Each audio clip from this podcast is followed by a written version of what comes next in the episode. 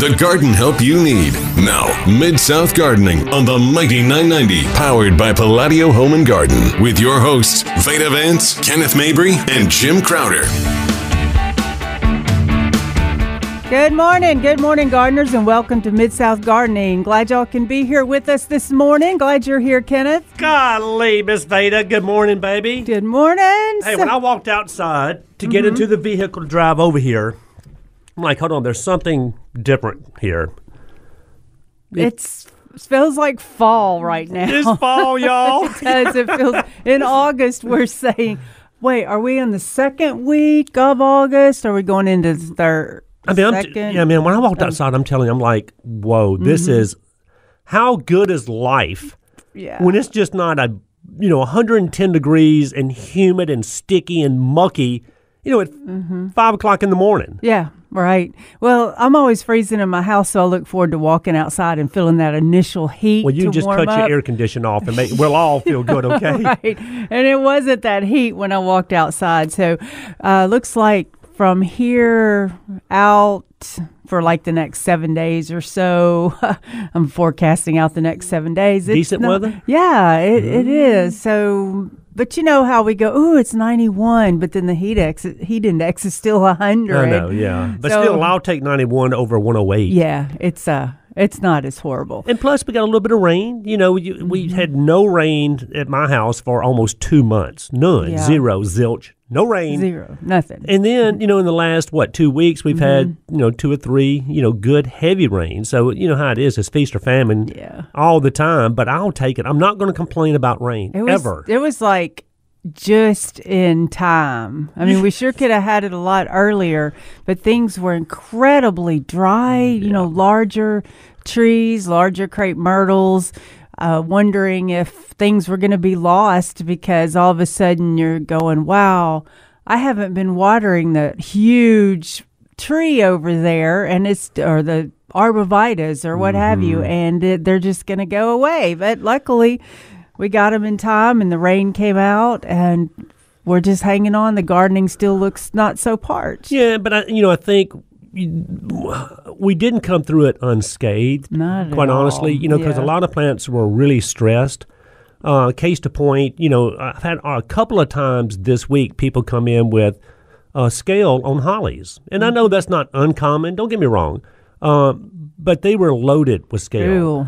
And you mm-hmm. know these were on Foster hollies, both of them. Now you know any holly can get scale, just Mm-hmm. like you know crepe myrtles. We talk about that all the time.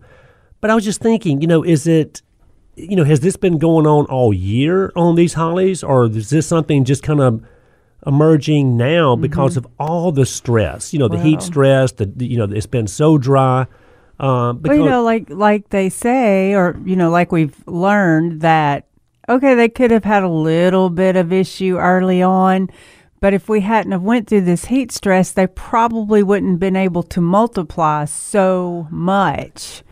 You know, like you were saying. So. Well, and I, I think, and I hope now that that's just, you know, we might see a few more insects on stressed plants, maybe a little more fungal problems on Mm-hmm. Yeah. stressed plants. But if we just kept the dang things alive, you know, during that period, Veda, I mean, you know, we've done a good Yeah. thing. I'm telling you. Yeah. Uh, and it's one of those things where, yeah, you know, people have watered, you know, I mean, look at their water bills. You know, Mm-hmm. you can tell how much people have been watering.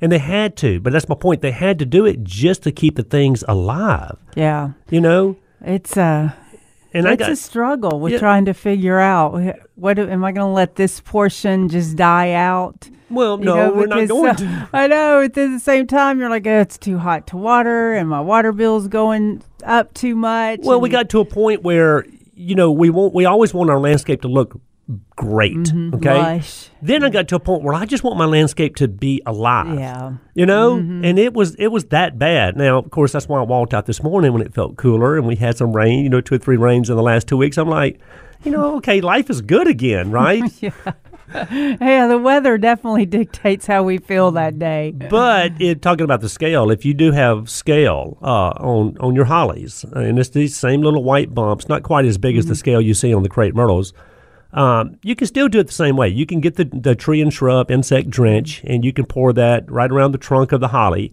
and it will kill that scale also. Or you can get a you know systemic insecticide and spray them down really good. But they'd always like to take it a little further, like you do. You know, like okay, why do we have scale? Well, this year I think I know why we would potentially have scale on hollies is because of the stress. uh, so you know, normally we would say make sure it's staying hydrated. You know, uh, it's getting enough sun. Uh, feed it. You know, to, you want to get it as strong and healthy as you can, where it can fight these insects and diseases off on their own, right? Yeah. So yeah, just uh, I think we're going to see some of that going into the fall and maybe even next spring. Maybe more insects and maybe more fungal problems because of the stress factor. We'll see. Yeah. Well, always gives us gardeners something to do.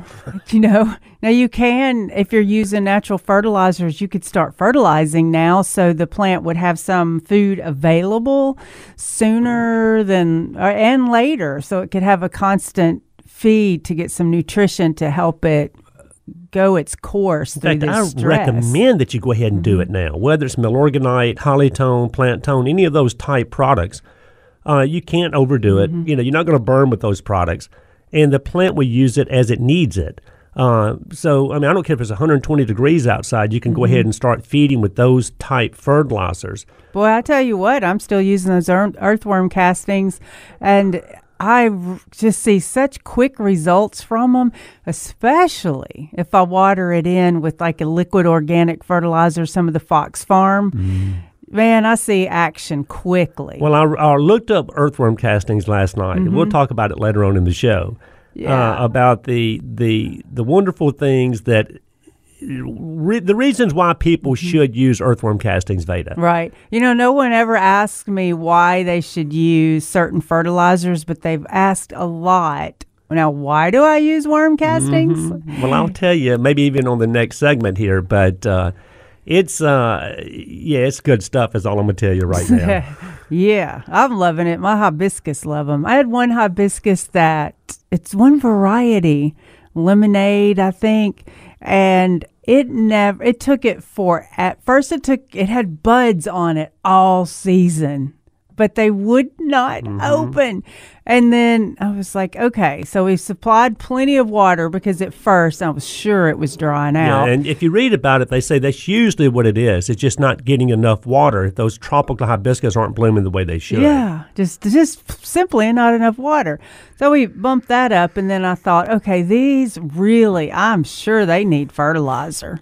So I sprinkled worm castings on that as well, and, And I'm assuming these were still in containers. still in containers. And about it took a couple of weeks, but all of a sudden we just come into work, and these big hibiscus had big blooms on them where they finally opened. I mean, one would open kinda and then fall off, but it just mm-hmm. all turned into the fact that we were letting it get too. They weren't to the wilt dry, Yeah. but they were still too dry, and we'd waited too long to give them fertilizer. Isn't that amazing? It is. And then, you know, luckily we'd gotten it before it became totally depleted, so it, it flushed back out. So you sprinkled earthworm castings uh, as a top dressing on the soil, and did you feed it also? Was that or was that your that fertilizer? Yeah, that was it. Because, you know, don't have time to do just a whole Oh. lot when you're, you know, trying to feed a lot of plants or whatever. So I just do the fastest, the least messiest, the least smelly. Now, if that had been your hibiscus at home, Mm-hmm. uh, of course, it would have stayed hydrated properly. You hope. Yeah. Mm-hmm. Uh, you definitely would have put a layer of earthworm castings on it, probably back in the spring, Miss Veda, and then feed it with some uh, flower tone or something like that. And it, I'm telling you, it probably would have been blooming the whole time. Right. See, I I got the orange hibiscus and was able to keep it moist all the time, but used the worm. First, I used a really good organic soil, of course, that had all the organic matter in it. Um, put that in there, planted it. After a while, threw some worm castings on there. N- Another couple of weeks or so, had a had some leftover garden tone. Threw Yeah. that in there, and it's just a constant bloom the whole season. Well, I've got a uh, a soil story for you also. Uh, that's I'm, I'm sure it happens every day. Yeah. You know, I mean, it's yeah. So we'll we'll get into that too. It's it makes a difference. I'm just telling you. I know it's one of the big keys. Mm. Okay, y'all, get your questions together, get awake, Yeah. get coffee, get tea. We're going to do all that while we're on break, too. And walk outside for just one second. That'll freshen you up. We'll be right back.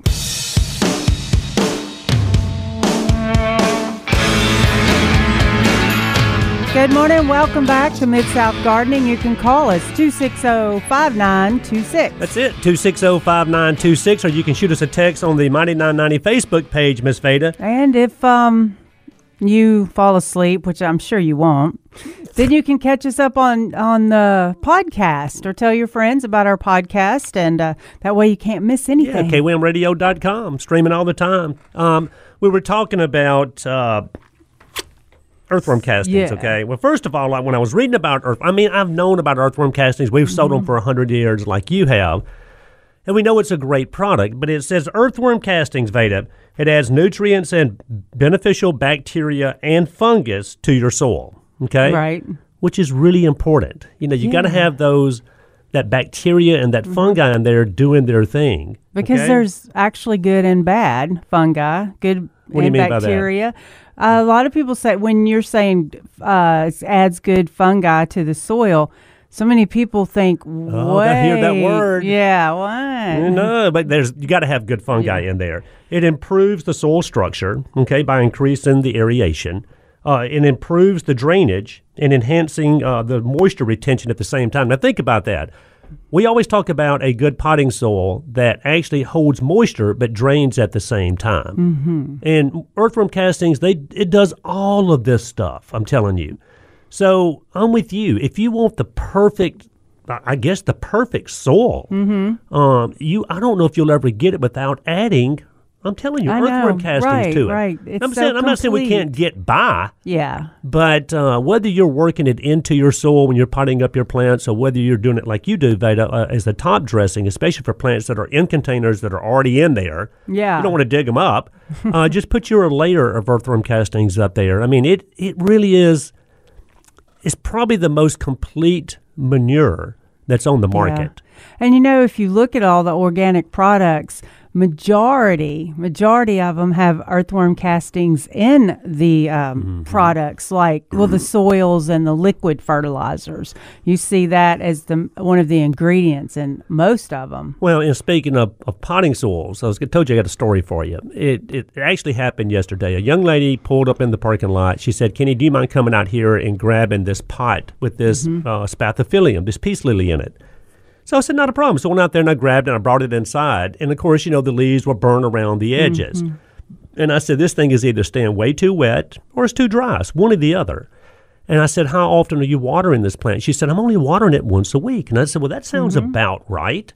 And she said, I'm also getting all these little gnats in the house. And I mm. said, Well, that's an indication that you're keeping it too wet. Well, it turns out, I mean, yes, she's always watered her house plants only once a week, which is typically what we do, okay?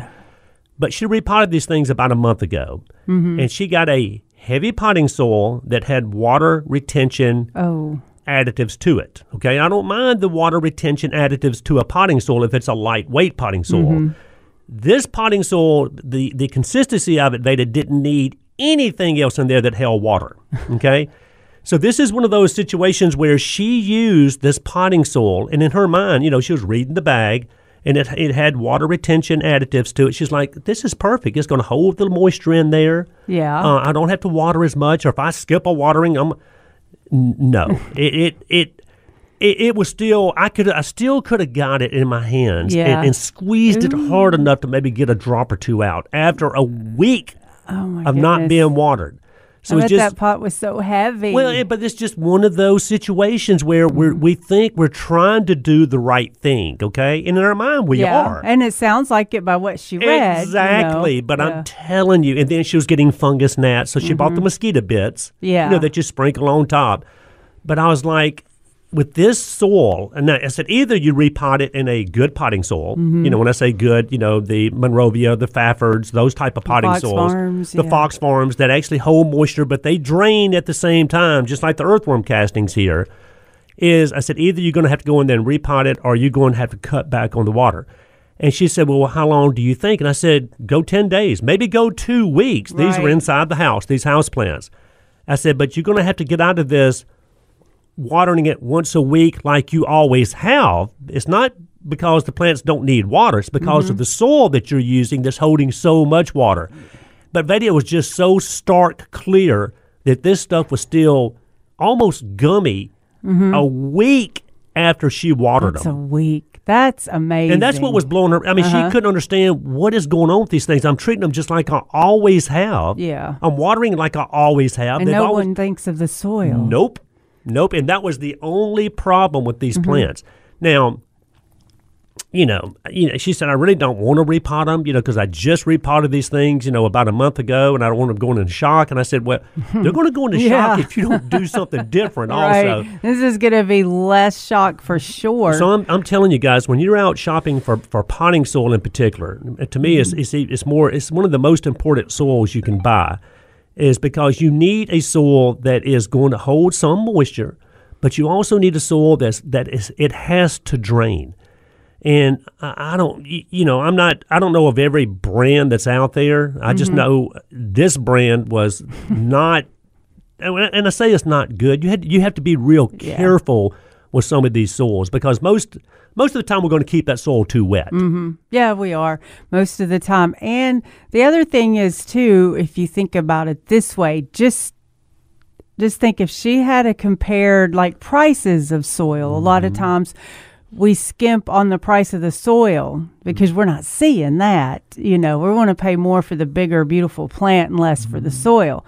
So if you skimp on the soil to save money, well, now she's got to pay money again to get the better soil Well, and use their energy. And not only that, what was so important about these plants, these are these were peace lilies from a funeral Mm-hmm. from a friend, a dear friend of hers, and it, so they were sentimental. Yeah. and she did not want to lose them. So, and it, and I think she would have spent whatever she needed to spend on the soil. She just didn't know. Mm-hmm. Right. I mean, who Yeah. would, right? Mm-hmm. So, um, just be careful. Uh, you know, when you're out there. Uh, I mean, you mentioned the Fox Farm soils, Veda. You know, the Ocean Forest and the Happy Frog in particular. They're great soils.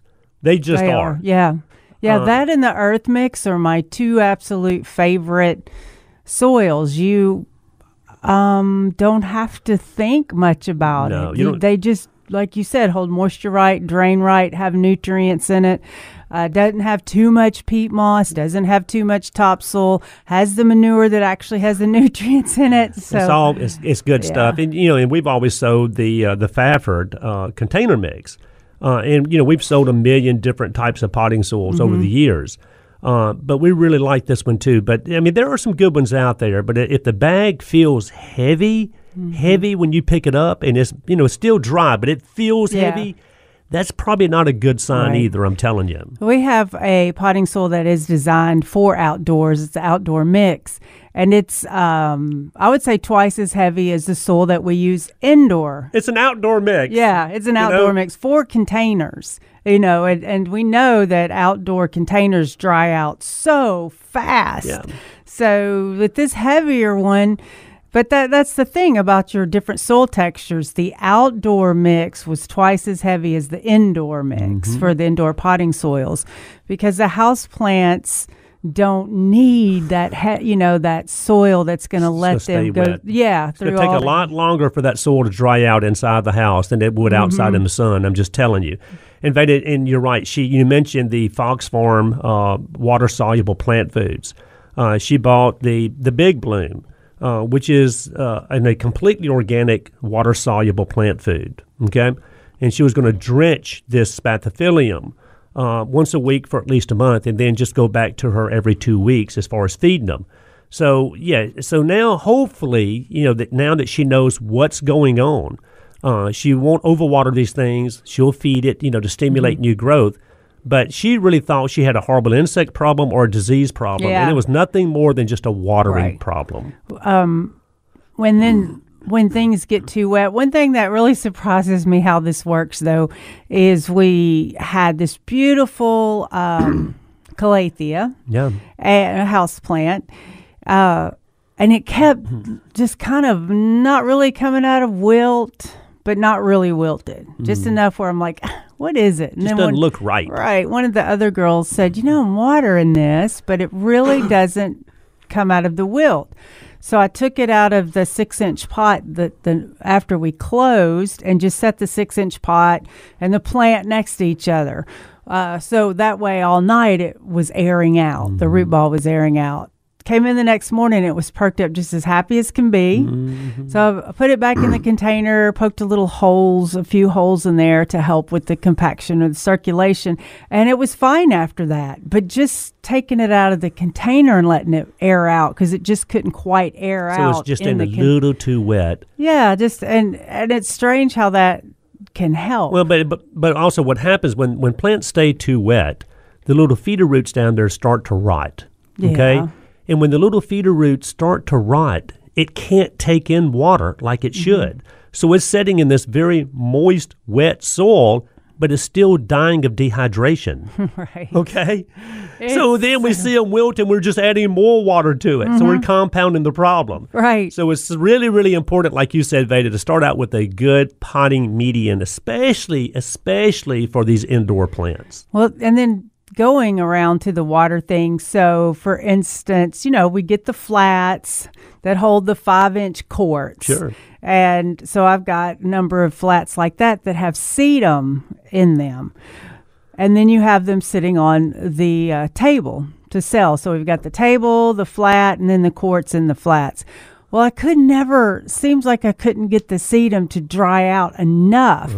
And what was happening is the flats were actually holding the moisture, you know, between the flats and the table. It was holding just enough not to let the sedum dry like they needed it. I Thought watering would be so easy. Exactly. We'll be right back.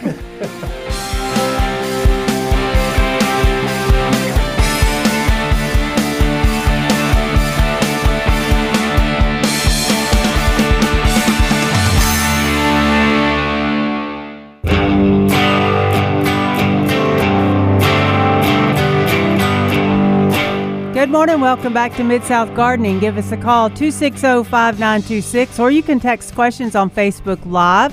You can stream us at kwamradio.com and you can listen to our podcast whenever. Yeah, and I had uh, a good friend of mine, Hunter Ivy, he texted in and said, um, uh, Veda, can caladiums fade this time of year? It says uh, some of the mass plantings that he has around the house seem to dissipate about this time each year.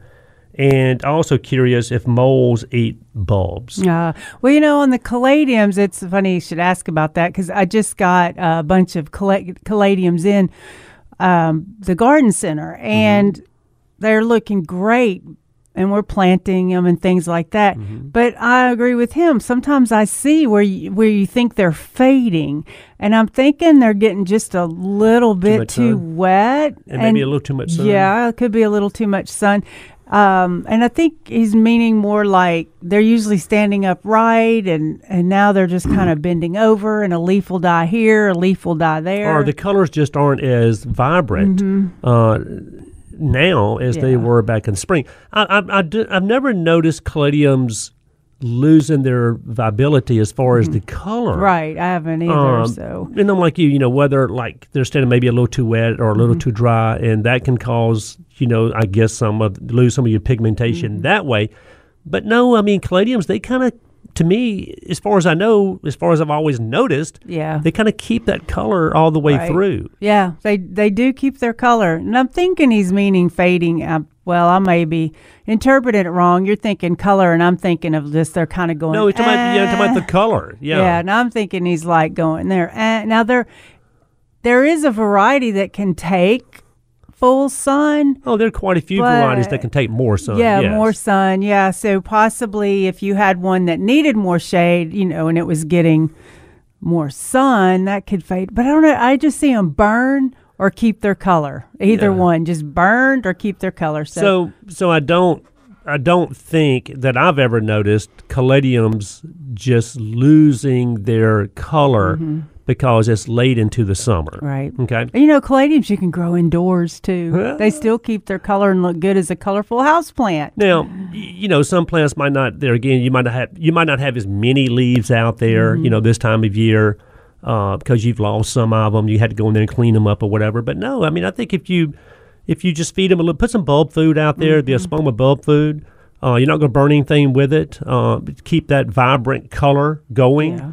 Now, as far as moles eating bulbs, absolutely not. Delicious. Now, a vole will, a V O L E, Mm-hmm. will eat bulbs and roots and everything else in between. But a mole is not going to eat anything other than bugs Mm-hmm. It's and just grubs. yeah, they're just they can disturb. You know, they might run right through your caladium patch or wherever, and they could disturb it some. But if your roots are gone, it's a That's a vole. vole. Yeah. V O L E. So now, like you said, you know, do we like moles? You know, I don't Yeah, in my they're yard. so fluffy and cute, and their noses are very interesting. Oh, God. And so their little duck feet. They're they're soft, See, and their little duck feet. Yes, they're darling. But now the vole, now the vole is definitely a problem. The V O L E. I mean, because that's the little mean little monster that's out there eating the roots off everything, will eat bulbs and everything in between.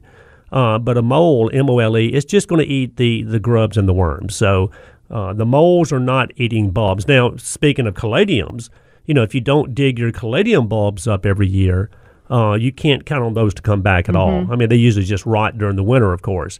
Uh, some people do dig them up and store them and, and plant them every year, Veda, as you know. But um, Now, the vole could be eating the caladium bulbs somewhat, which would then make the caladiums kind of sag and look dreary. So we we could go that route too. But have you? I don't think I've ever had anybody talk about a mole eating their caladium bulbs. Maybe they don't or a vole, like- you mean? Yeah, I do mean a vole. Yeah. no, I mean, mm-mm. No. But anyway, So- so they just surprise you every year. Put it that way. so so I, I guess the answer to this in, in short is Mm-hmm. I don't think that I've ever noticed caladiums losing their color this time of year because it's this time of year. You know, a lot of things Mm-hmm. Do. You know, you get late summer, they just start looking tired. They just don't look as brilliant and vibrant. Um, but no, caladiums keep on going. And then, like I said, moles, M O L E S, are not going to eat your bulbs. Absolutely not. Well, thank you, Hunter, for that text. And if you still have more questions, just send it across. And Hunter does a landscape. Oh, he's a great guy. Hunter Ivy, Hi- Mm-hmm. Ivy's lawn, lawn care service. I mean, he's really a good guy. And I was like, oh, what a name to have Ivy at the end in your working and gardening uh, scene, you know? and speaking of Ivy, Miss Veda, uh, yeah, that's funny. Do you have a list on your thing about Ivy? well, you know, we've talked about Mm-hmm. this before, but the spots on the ivy, and I'm telling you, anytime that we go through a wet season, Mm-hmm. uh, and and people that have ivy, uh, first of all, a lot of people lost English ivy uh, this year because of all the wet weather we had starting back in November all the way to April. Right. right. It was just so wet all spring, uh, and people that had ivy out there that didn't have decent drainage, they lost a lot of that ivy. Okay. And then the ivy that was left, uh, you know, when you start getting a lot of wet weather, uh, you tend to get these black and brown spots on the ivy. And if you read about it, of course, it's either you know bacterial or, or fungal. Um, so if you're if you've got English ivy out there under a tree or as a ground cover wherever, and you and you're seeing these uh, black spots on the leaves, ideally get out there and, and spray with uh, either I would either use mancozeb or copper. Okay, those or daconil. Uh, those are just really good fungicides to control either the bacterial problems you might have or the fungal problems you might have. But you also, you know, ivy is one of those things where it's really a tough ground cover, Veda. Mm-hmm. But at the same time, if the conditions aren't right, then it's uh, just a weak little old thing. yeah, it- yes, yes. is. Mm-hmm. So you know, good drainage uh, is a key. Uh, actually, pretty high pH. You know, you, you never think about liming uh, ground covers. I mean, because You don't, right. ever, Yeah. but but ivy is one of those uh, that you do want every year or two. Put some lime out there in that bed. Uh, And then when you treat with the fungicide, like the copper that you were or talking about, mancozeb or mancozeb, daconil. Yeah. Also, you they the humic acid will help in the soil too. Uh, so you can get a liquid humic acid and you can spray it all over your ivy, you know, to get it drip down in the soil. Such a great product. because that helps build the carbon in the soil and as much enrichment can that you can give to your ivy will help it grow out of the issue also so doing your fungicide doing your fertilization at the same time and dry there's the dry humic acid which is real easy to use too liquid or dry Yeah. i think all that would help along with the fungicide Oh, there's no doubt about it. And then as far as the fertilizer goes, you mentioned the fertilizer. I mean, I would use something that's completely non-burning or either a water soluble. Non-burning would be something like a plant tone or a mm. milorganite. I mean, you can go out there pretty heavy-handed, put that out there, and not have to worry about it. And then there are liquid plant foods also. And then you mentioned the humic acid, Veda.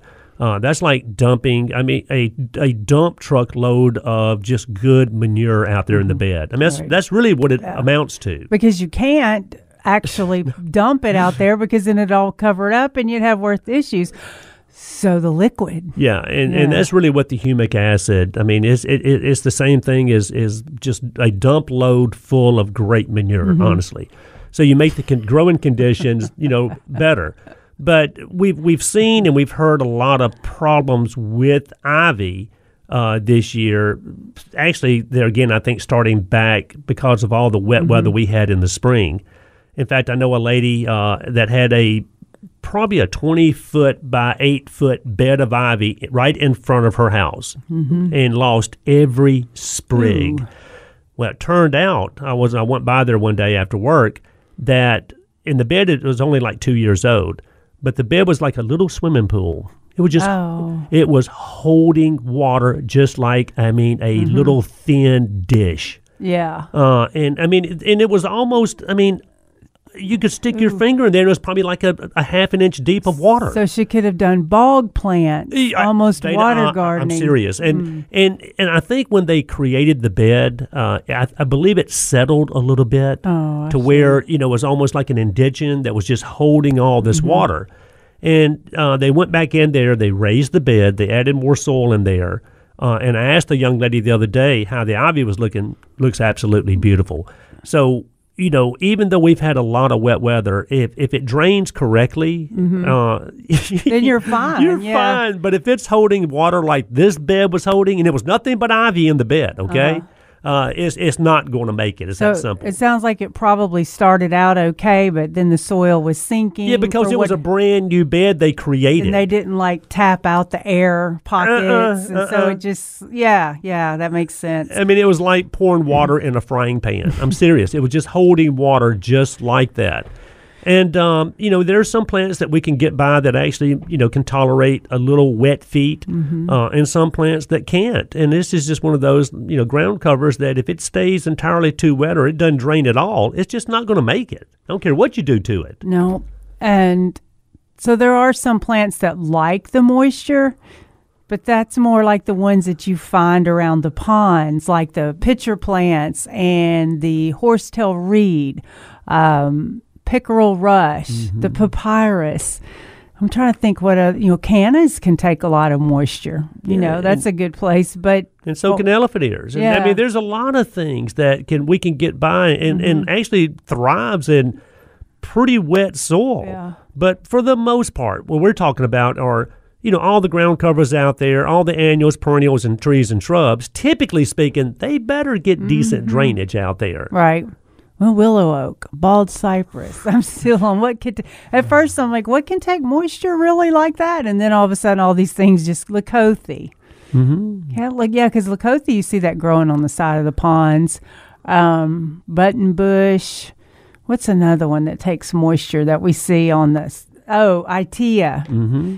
You, itea takes Which will grow anywhere. Yeah, and yeah, because the things that I mentioned also wouldn't have to have uh, wet soil; they could still grow in your regular soil, just not drought soil. So when you were doing landscape Veda and you, you know, were preparing beds, I mean, you would definitely create good drainage. You just would, because you knew how important Mm-hmm. Yeah. drainage was. But if you had situations where it was a low area, and I don't care how much stuff you added to the soil, yeah, you improve the drainage, but you Mm-hmm. know that after every rain, it's still going to stay pretty darn wet. I guess you had to be very selective on the mm-hmm. shrubs and or trees that you Yeah. put in those areas. yeah, and so then basically it means you're building your landscape off of that issue because of that soil. So and those plants are just different than what you're going to use on the rest of the landscape. So a lot of times it's hard to build off a wet area. And so sometimes we put a patio there. okay, let's go to a break, or did we just come back from a break? No, we got to go to a Okay. break. But I can't not believe that you would say, instead of planting plants that can tolerate the wet, wet area, no, it's a good place for a patio. Yeah. we'll be right back.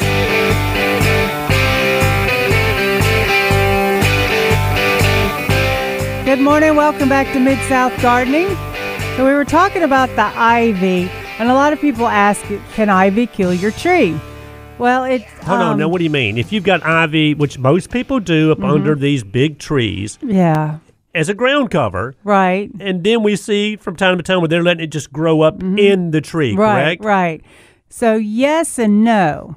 If you have your ivy grow up the trunk of your tree, but you keep it trimmed so it doesn't get up in the branches and all. I like that look also. Yeah, that's it's not going to kill your tree or cause uh, disease issues. And matter of fact, it's a great place for beneficials to hang out through the season. Can you just see a beneficial hanging out on an ivy? No, when you say beneficial, you mean an insect. yeah, right? beneficial insect. So it's got it's great for wildlife. Um, and you know, ivy can bloom too. The English ivy can bloom. I see it bloom here every once in a while, but not a huge amount. But it's a good bee pollinator too. So you're saying now, what about ivy under the tree? You know, as far as holding too much water. That one is one where it kind of falls on us. Yeah. Where we seem to be because you know ivy can go a pretty good amount of time without being soaked, Mm-hmm. and so sometimes their irrigation is running three times a, a week for the yard, and it's also irrigating the ivy, and then that's when you get issues. But also, if you got ivy, you know, under the tree, okay, and, let's say you have it growing up five foot on the trunk, and Mm-hmm. You keep it pruned right there, Right. and it looks really good. But after a heavy rain, you know the Mm-hmm. moisture is going to stay. It's going to stay more wet under that ivy yeah, uh, than it would if the ivy wasn't there. And I was just Mm-hmm. wondering, you know, does that pose a problem? Oh no, no, it doesn't because you know it drains off because especially because of the vertical verticality that it's in. So it drains off quick enough. It doesn't hold any diseases or anything like that on the tree.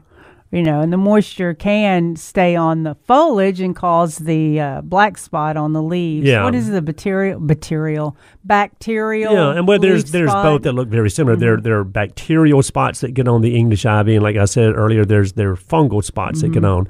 But you treat them the same, and like I said, those three fungicides: beta liquid copper, mancozeb, and daconil. I mean, that would be my top Mm-hmm. Yeah. three. Uh, and because you know, if English ivy stays too wet, uh, you're going to get some of that. Mm-hmm. And, and usually, we're growing ivy in shade. Yeah, Uh, and yeah. sometimes we're trying to grow it in too much shade Yeah. to where the, the foliage just doesn't dry Right. like it should. So, I mean, every every ivy bed's a little Mm-hmm. different. But you're saying the biggest thing to take away from that is just don't let it just climb all the way up to the top of your tree. Because then it kills the tree. Well- because it goes on the limbs, on the foliage, and eventually just smothers it out.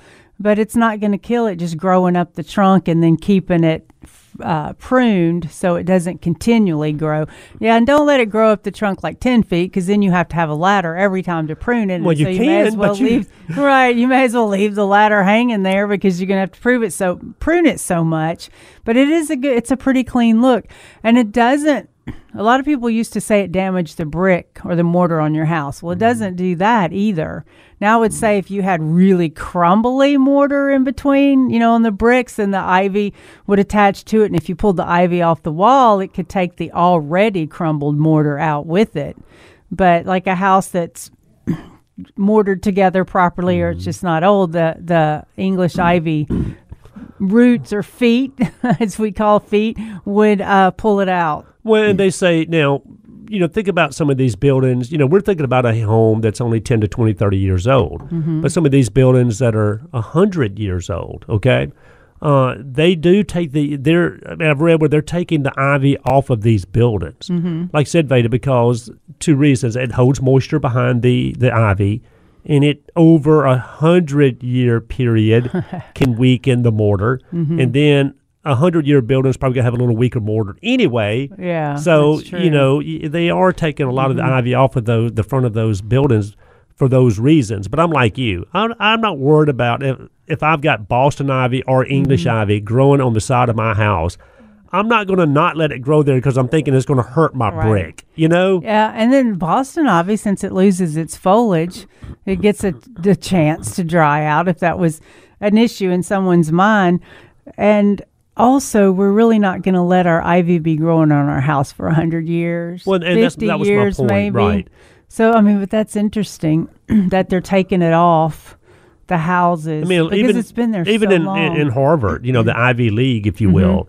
Uh, a lot of the older buildings up there, they have taken the ivy off of those buildings. Yeah. Uh, and it's you know it's iconic, you know the ivy, you know because we've always seen that the pictures and everything, uh, but because of the structure, uh, I mean the little the little tendrils get in there and they and they have to get in there to hang on to whatever surface they're on.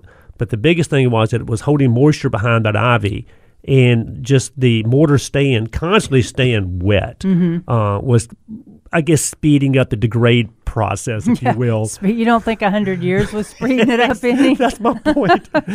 so yeah, so yeah, and and, and and and last thing I'll say about ivy also, we're so used to seeing just the old fashioned green English ivy, which is absolutely beautiful. That's typically what you see under the trees as a ground cover. But there are so many different varieties of English ivy. When somebody There comes really in, oh, when somebody says, "Come in," you know, do you have English ivy? Well, let me show you. you know, and there's more, di- lots of different green uh, variations of English ivy, Mm-hmm. many, many different uh, variegated versions of Mm-hmm. English ivy. So it's not just that one simple green Yeah. English ivy that we're so used to seeing under the trees being used as a ground cover. Well, and the variegated English ivy is actually really, really hardy too. oh, I love it. I know, and we don't ever seem to use English ivy to grow up the side of the wall, the variegated kind. But um, let me see, two, 2013, 2012, actually, we planted some variegated English ivy Yeah. in a container and a um, No, that's a long time ago, Veda. Yeah. 10 years ago. 10 years ago, and an abelia. It was a long clay pot container, long, uh, clay container. What am I? Like- terracotta. Yeah. Thank you. Terracotta. And not huge, but we planted it, left it, it was sitting on the ground. To this day, the variegated ivy still flows over. It's attached to the ground and it's got a pretty English ivy bed that goes around this terracotta container. And then the abelia is uh, cut up a little bit, so it's a little bit taller shrub. So and you're telling me that there 10 years later, this stuff is just keeping on trucking. Yes, but we do know the roots came out of the holes of the container and is in the ground, of course. We'll be back after these messages for another hour.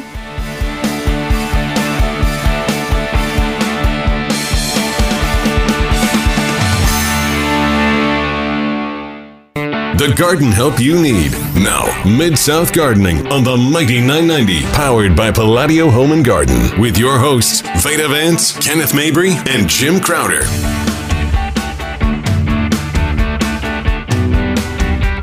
Good morning, gardeners. Welcome back to Mid South Gardening. We're in our second hour. A little bit more awake today. Yeah, if you want to give us a call, 260 5926, 260 5926. And Veda, like you said, you can go to the Mighty 990 Facebook page, And uh, shoot us a text or a comment, and then you can always go to kwamradio.com. Um, they're streaming live all the time, and you can listen to the podcast later on if you missed the show this morning, or if you, right. like you said, fall back asleep. Miss yeah, just in case you do, you know, like I'm about to do right now. No, no, you're not. No. Okay, I'm awake, ready to garden. It is, let's go. And just a recap on the first hour, you talk about scale, mm-hmm. insects on hollies, you know, what to do about that because it's a real deal. And I think we're seeing more, and I think we will see more insect damage and or fungal damage because of all the stress we've had, starting back with all the rain and then, ex, you know, the extreme heat and drought that we had this year. So something to watch out for.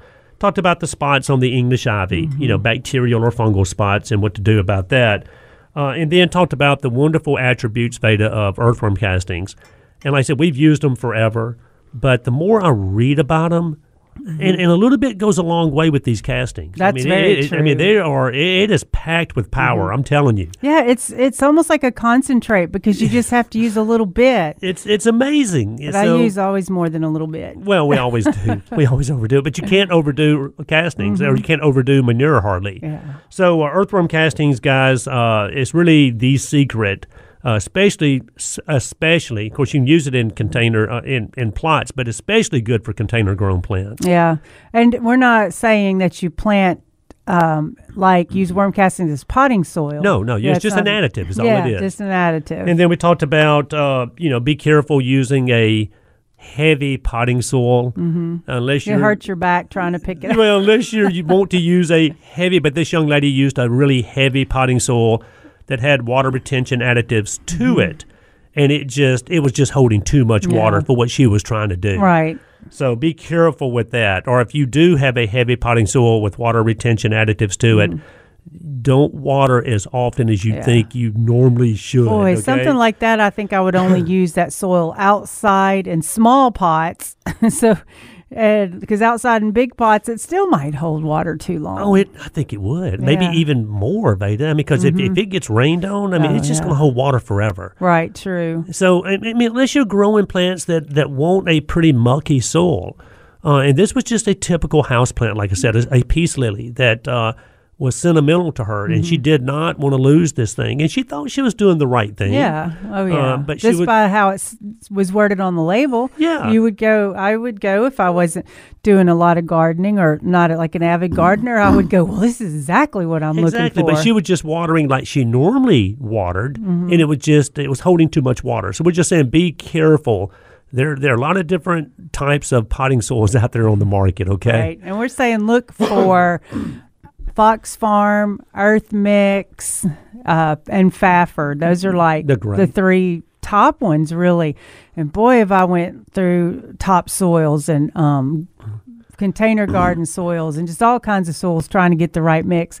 And the the earth mix is from Monrovia and they had made Monrovia had made their own soil like 10 12 years ago. and this was for the stuff they were growing for sale outside. Yeah, yeah, because Monrovia is like one of the top growers, and then they were selling the soil mixtures that they use to grow things.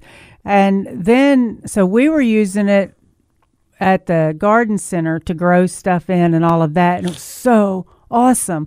Well, then for a period of time, they they didn't do it, and I, that was something that I was I really missed. You know, there's something takes a place of something, and on down the line, and I'm like, okay, you know, but I was really missing that that Monrovia soil, and then they uh, started making it again, and they actually make it in in Nashville, but they've uh, called it a different name, but it has all kinds of different flavors, you know, reasons to use it.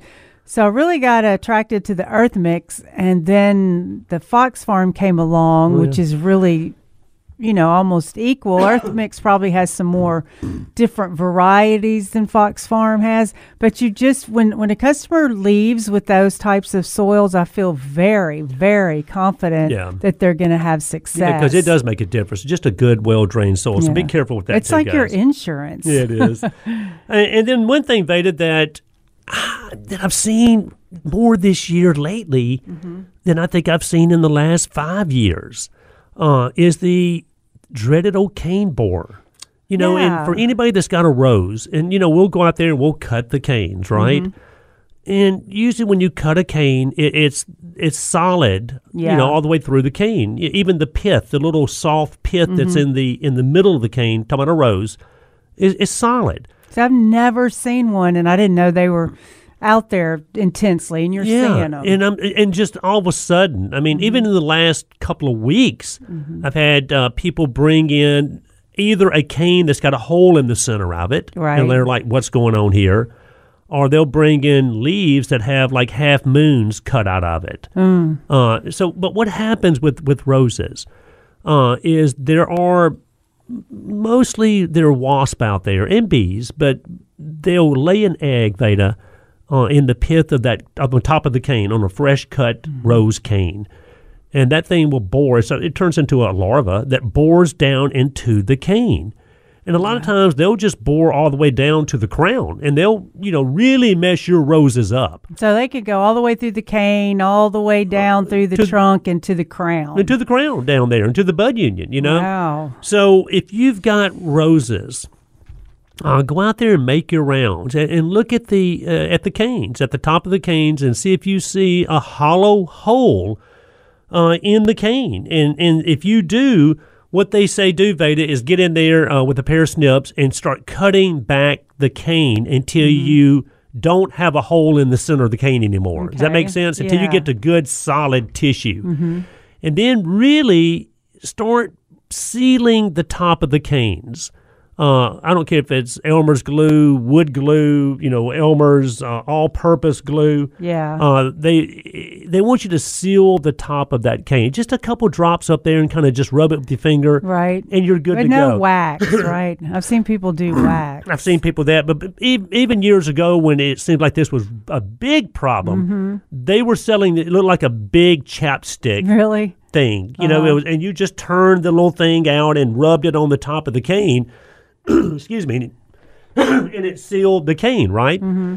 But you know, Elmer's glue, wood glue, anything like that is is just as simple. But I don't know why all of a sudden I'm seeing them. more and more roses Mm-hmm. that have cane borers infecting the canes of these roses. And I guess it wasn't just one variety, like all Oh, no. the knockouts. Oh Lord, I don't care what kind of cane. I mean, what kind of rose it is, whether it's a hybrid tea, Mm-hmm. grandiflora floribundus, the shrub roses, they all can get it. Yeah. Uh, and it's like I said, eh, you know, years and years ago, we you know we always saw a Mm-hmm. good bit of it. Yeah. And Uh, then and- we didn't for a while. No, so I, haven't- wonder what's changed in the environment. That I don't know. That's caused, you know, this to happen again.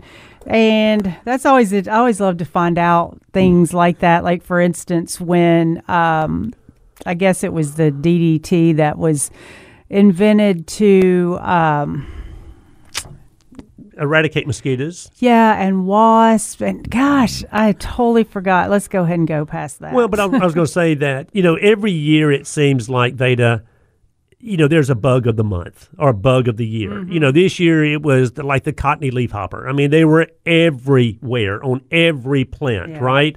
Um, you know, last year I think it was the spittle bug. You know that we saw so many of that we Mm-hmm. Hadn't seen in so gosh, long. it's been a year since we talked about the yeah, spittle bug. but I, I mean, but it, every year it seems like there's just this influx of this particular insect that hasn't been around, and all Right, a or we hadn't really talked again. about, right. Yeah, and and like I said, all of a sudden, you know, late this year, uh, I'm I'm getting a lot of reports of the cane borers and the roses. And the reason we bring it up is if Mm-hmm. you've got roses, and, and people love their prized roses, Veda.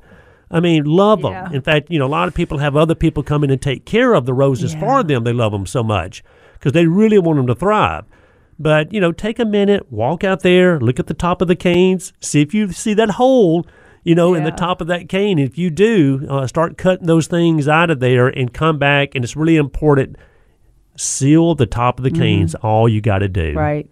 And I said I never do that or would have thought to do it because we don't ever have those issues enough to want to do it. But now it looks like it's back. It, it, that, it, let's hope not. Yeah. But I don't. But I've Maybe it's just this. I've seen already three or four cases of it in the last three weeks. crazy. And I do mm. remember what I was going to say, but I'll say it after the break. So give us a call oh, 260 5926.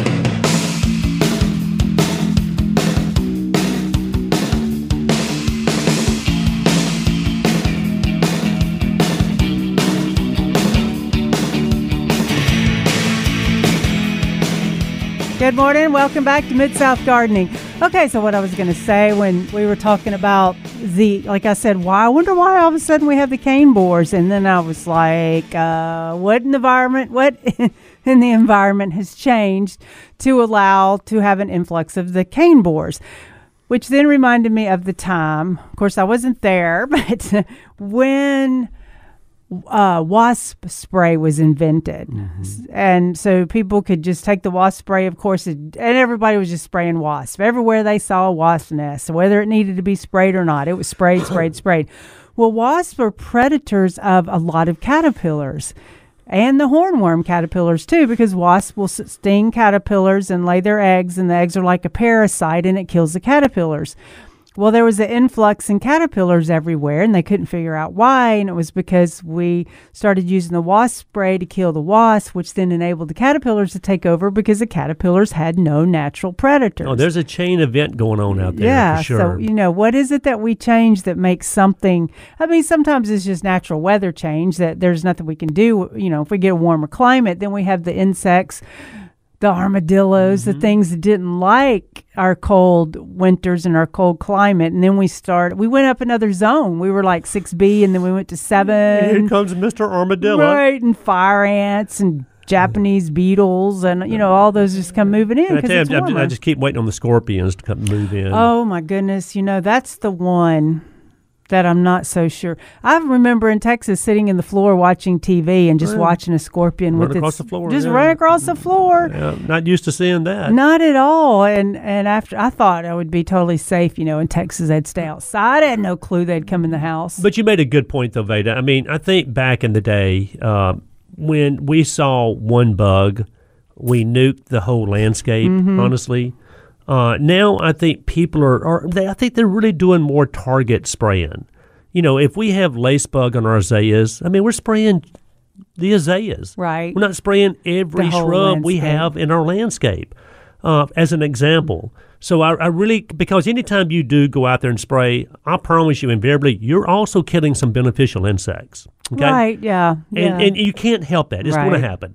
But if you've got that balance going on where you've Mm-hmm. got bad bugs out there, which we always will have, but you've got a lot of the good beneficials out there, a lot of times they'll just kind of take each other out. You Well, know? So for what you're saying, just reminded me, and I know a lot of people have probably Mm-hmm. read this or seen this, but if something is not eating your plants, then your garden is not part of the ecosystem. That's true. That goes with what you just said. I mean, that is so Yeah. true. But um, but beneficials are really really important, and you know there are some plants like roses, for example, unless they're the shrub roses, the knockout roses, but they're the old hybrid teas and grandifloras and floribundas. I mean, there are actually we have to spray those fairly often, okay? And just by default of having to do that, you know, we're we're almost making our rose bed somewhat sterile if you think about it. Yeah. Uh, so that's why we got to really stay on top of that. But you know, it, it's it's one of those things where, uh, you know, you mentioned DDT a while ago. Mm-hmm. You know, and they were running around in the trucks and they were spraying DDT for mosquito control and everything else. Well, yeah, because we were trying to knock the mosquito population down. Right. Well, but also that's got some side effects to it, also, right? And it seems like everything does. The side effect of having too much fun is you want to have more fun. but there's a side hmm. effect. Well, the side effect of spraying is, well, if I spray everything that I own, then I'm even doing I'm better, right? Well, I'm thinking too, if we're spraying early morning or late, you know, dusk time, pollinators are not. Um, They're not as active Right. early, early in the morning. but or- then we're also learning, you know, there's all kinds of beneficials that we don't even see. I mean, even those little bitty bitty wasps that are pollinators. I actually watched one of the. I mean, they're tiny, tiny, tiny wasps. That's a pollinator, but I watched it um, just fly all around that little Kate um, Autumn Joy that Mr. Paul had hybridized and named sedum. yeah named his for after Little his K, wife yeah. little K and so I was watching just a little bitty it looks like a little bitty sweat pea but it was a wasp just pollinating all those little flowers Mm-hmm. and and I'm thinking you know usually you would think that it was a bee that would have been doing that and then I would think this was just a bad insect that needed to get off my plant Yeah. but when really now I know it's a good insect well, it's like you said. I mean, we- look up there, and if we're not seeing a bumblebee or a honeybee, right, all the other bugs are bad bugs. And That's that is- right, and that yeah. is not the case. Yeah. Not even close to the case. Uh, Audrey, she texted in. Audrey Fielding, she's uh, she listens and, and, and texts in from time to time. And thanks, Audrey. She said something is going on with my SunPatiens. Great one day, molted like dead the next day. Uh, you know, I can say this, and and I can tell you what happened to mine. My wife uh, wanted to plant SunPatiens in front of the house this year. Okay, and our house faces dead west. And out of all the years to plant a sun patient, and it's called sun impatient, yeah uh, that can tolerate more sun than regular impatiens, right? Out of all the years, uh, this is the year that she wanted to put SunPatiens in front of the house that faces dead west. Because you know what kind of summer we had. yes Now, the SunPatiens that were behind the tree that got a little relief, they look better mm-hmm. than the ones that were getting full sun. I gotcha In fact, the ones that were getting full sun are, are basically gone now. Okay. Wow, yeah. I mean, they're just yeah. It, it was just impossible to, to keep them hydrated, and then I think we were overwatering when we were trying to keep them hydrated, right? yeah Uh, and and just the sheer heat and, and amount of sun that we're getting. Uh, so. Audrey, I mean, all I can tell you at this point is, yeah, you want to keep your, your SunPatiens hydrated. You can definitely go out there and feed them. And I think uh, if they're still if they're still alive and viable, I think for the next two months are going to be the best Mm-hmm. Yeah, months for them. right. Quite honestly. You know, I would, you know, sometimes it's hard to get the fertilizer to the plants because they get so tall and full and they look great and you're trying to get to the soil. But I would definitely, in this case too, take earthworm castings and just try to throw it, you know, across the soil underneath them. Um, do a root stimulator. Maybe they're gr- the top's grown too much and there's just not enough roots to pull enough moisture through the day. And they need that night of rest to be able to come back out. So I would throw worm castings out there and use the seaweed uh, super thrive mixture together. Well, okay, yeah, because the Super Thrive has seaweed in it now. Yeah. Yeah. So that so that would work out perfectly as to uh, rebuild it, make it look good, and they're so amazing. I had one uh, SunPatiens in a six-inch container, and it gotten set down on the um, cactus table, and of course the cactus table doesn't get water. We're monitoring that ourselves. So therefore, that plant, that six-inch New Guinea or SunPatiens, did not get any water. So came in on Monday And this was over the weekend. yeah, it just water. flat as could be. Mm-hmm. And I thought, okay, let me just put it over here in this bucket of water. I know it's not going to come out, but I'll deal with it in a minute. So I came back and it's just flushed out as gorgeous as could be. Yeah. But the thing is, is that caused a tremendous amount of stress.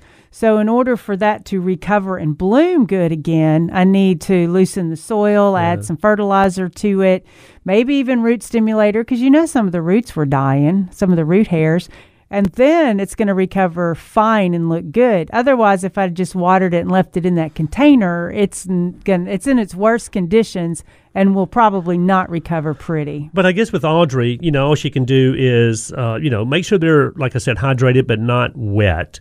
Um, Mm-hmm. Use the uh, the Super Thrive like Veda was talking about. You can just mix it with water, pour it on the little root system once a week for about a month.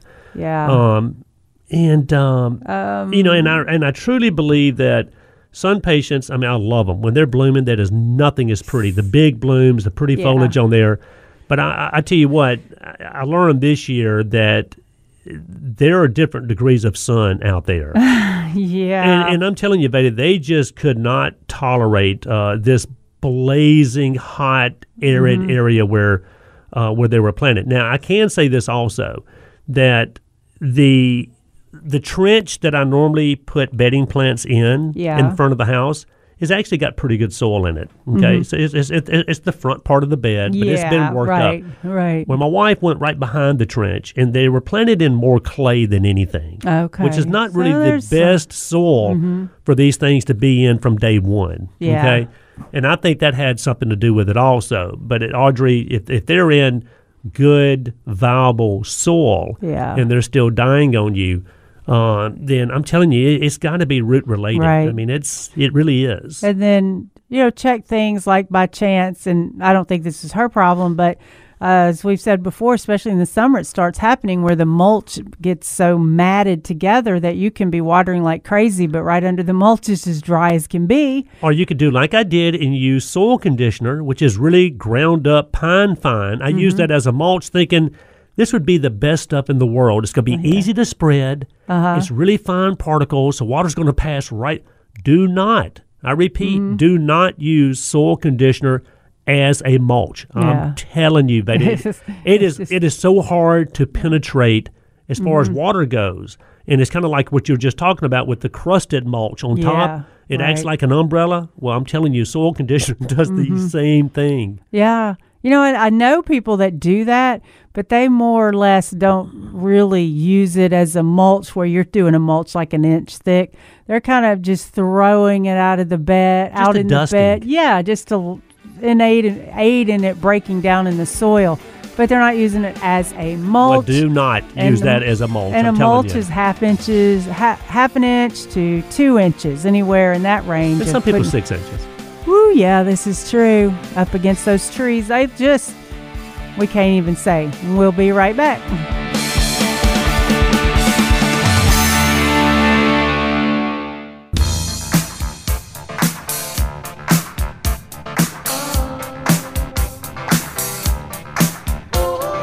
Good morning and welcome back to Mid South Gardening. Glad y'all could join us this morning. we were just talking about shrubs and the different kind of shrubs that people are going for and, and liking. And like Kenneth and I were saying, you know, so many people have their base shrubs, their hollies, you know, their short hollies, and your boxwoods and Yeah. your azaleas and you know those. I mean, you those are your staple. You're going to find those in almost every landscape. Right. You got to have a hydrangea, which I don't, which I'm seeing more and more.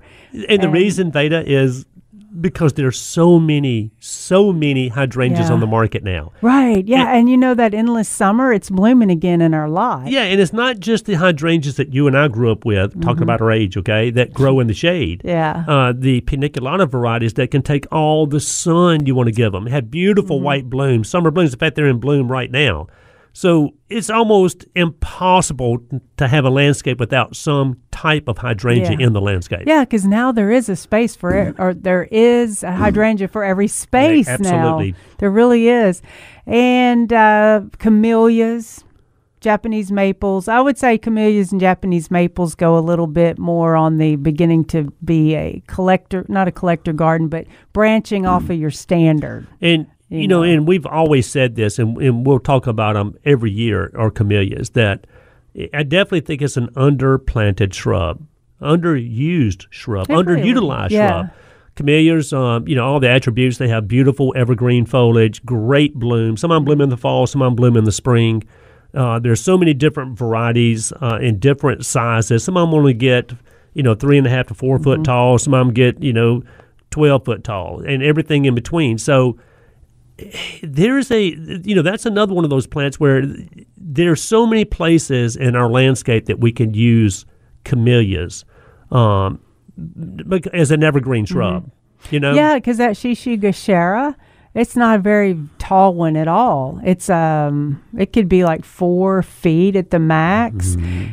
So there you go. You've got a hedge right there that blooms. Yeah, and it- you know there there's the Sasanqua varieties that used to have the smaller leaves and the smaller blooms, and then the Japonicas that have the bigger leaves and the bigger blooms, uh, and and and some hybrids. But they're they're they're plants that they're like you just said a while ago that people more and more people are using them in their landscape. Yeah, and then now we're starting to go into some more ornamental grasses because Mm-hmm. there's always a spot. And ornamental grasses sometimes can be hard. I'm trying to pick the ones that are the mo- the cleanest that don't die out in the middle.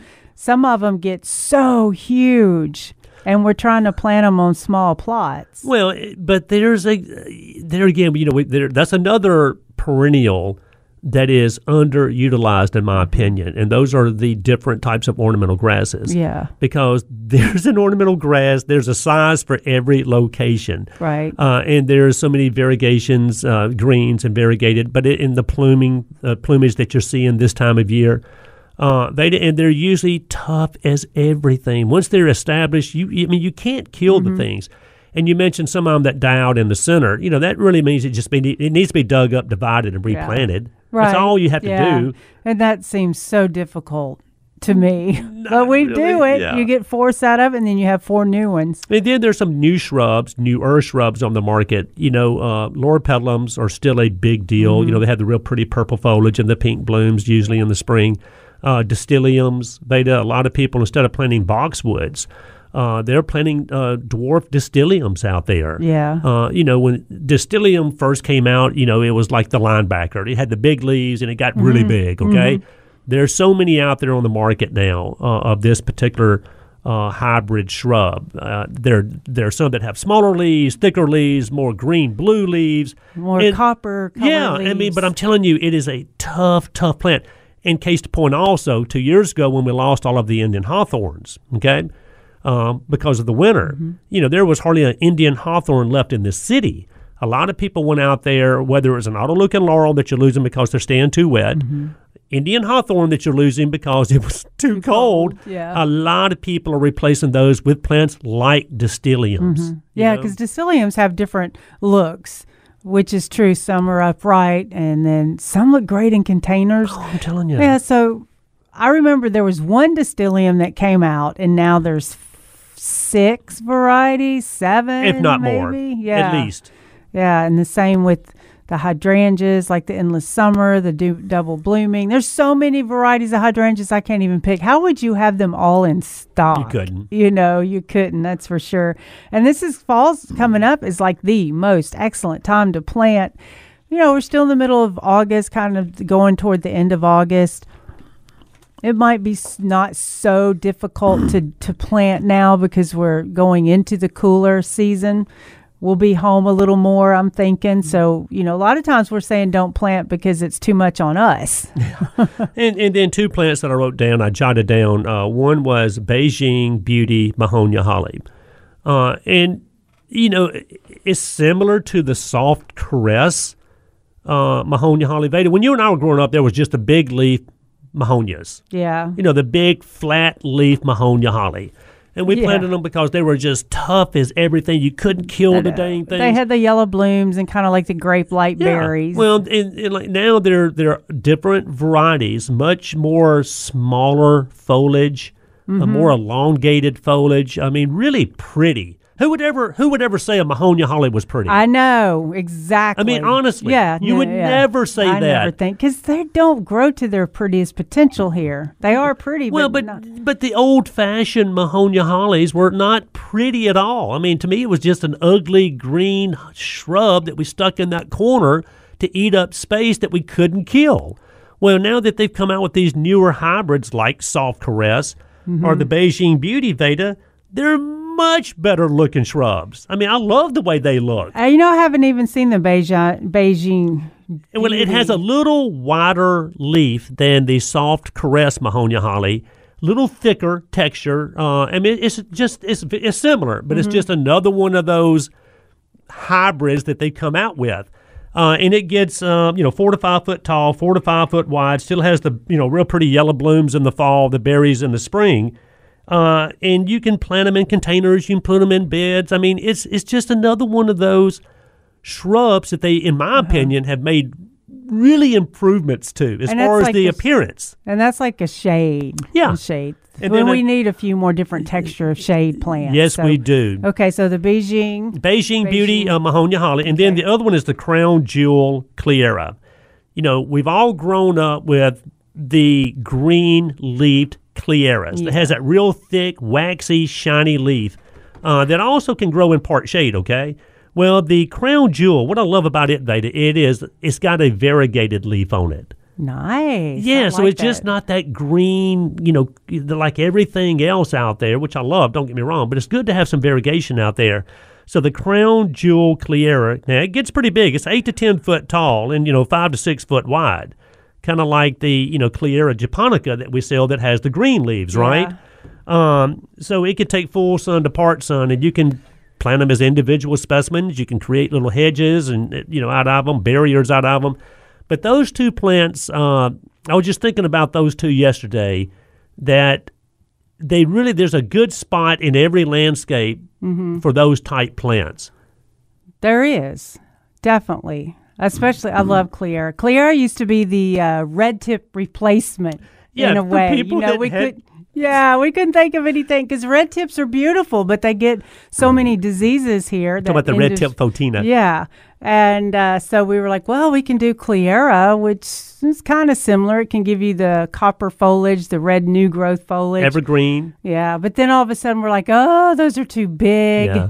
So now these are going. They're they're starting to have some smaller ones. Well, and the variegated leaf is what I love about the the crown jewel. Because if you do that in the shade area, that gives you some some light in the shade. Because you know a lot of times you don't see your shade plants because they're all the same color green. and, and I'm not saying there's anything wrong with the old fashioned plants that we've always planted and we always will. Yeah. But every year they they're coming out with new shrubs uh, that come on the market. Some of them are, are great. I like some of them. You know, I really could care less about. You know, the one thing I'm having trouble with uh, trying to like or wondering if it's really a thing is the Althea. Because the Althea now, they're, I mean, these are becoming so popular, I see to order with all the different varieties of colors. But I, I know that at one point, nobody wanted an Althea. I think they're the real deal though because you can get the pure whites. You know, Mm-hmm. you can get the pure pinks out there. You can get different the variegated. I'm talking about the blooms. Yeah. and they're tough as everything. I they mean, you- bloom in the summer. the bloom in the summer, and they Mm-hmm. remind me of a of a hibiscus bloom. Uh, and they're tough as everything. Now they lose their leaves; they're deciduous. But I, Veda, I, I think, and you're seeing, I see a lot more Althea, which is Rose of Sharon, Mm-hmm. being planted in commercial landscapes. Are you? Yes, Yeah. Mm-hmm. uh, uh, in in uh, Kroger parking lots and those kind of places, uh, because they're so tough, and you do get that beautiful, uh, you know, bloom Mm-hmm. in the summertime. So it's funny you said that uh, Yeah. because you know th- that was one that we grew up with. Give you know, give me one, I'll take it. If Mm-hmm. Not, I can. I don't care. right. Uh, but with the the newer cultivars that are out there, and the, and maybe even a little smaller bloom on some of them, um, it- but you get a, a ton of bloom on them. I think it's one of those plants that are going to be around for, for a long time. Yeah. I'm one. Yeah, because, uh, some people call them grandma plants too. They used to call them well, that. hydrangeas the same way. Yeah. But look how many new hydrangea now- varieties are on the market. Right. Well, the reason why I was bringing it up is because I'm was doing the ordering for our fall plants, and I see all the list of altheas, and I'm going. What is it? The white chiffon and the pink chiffon that's out there now. I mean, yeah, there's and there's so many different. so many more. I haven't even got to absorb them. But I'm thinking, do we plant or do people want these, or are the industry just trying to push them? I don't know if I should get them in the fall because they'll just be sticks in a bucket. Right, because they're going to lose their leaves in Right. the wintertime. And it's right. almost kind of like, well, I guess I need to get it more when there's foliage and starting to bloom, which is almost summer. But who wants to plant in the summer? But I think I'm going to try but to get them. but think about it. I mean, there's so many of those deciduous shrubs, like you know, deciduous magnolias. People Mm-hmm. still love those. Um, deciduous altheas, like you're just Yeah. talking about, Veda. A lot of the viburnums that lose their Mm-hmm. leaves, whether it's the eastern snowball or the Chinese snowball, you know, that lose their leaves. Um, you know, so you know, there's there.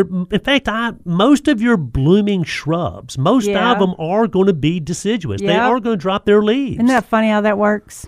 All right, we're going to go to a break. So get your questions together. 260 5926.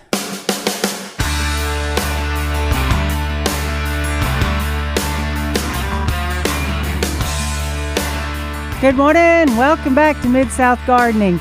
Now we have to talk a little bit about house plants. Oh my goodness, all the new house plants that are coming in. But if you want to give us a call, oh, 260 5926, 260 5926, or shoot us a text on the Mighty 990 Facebook page. Or you can post your question on uh, Facebook Live. Yeah. You can check us out there.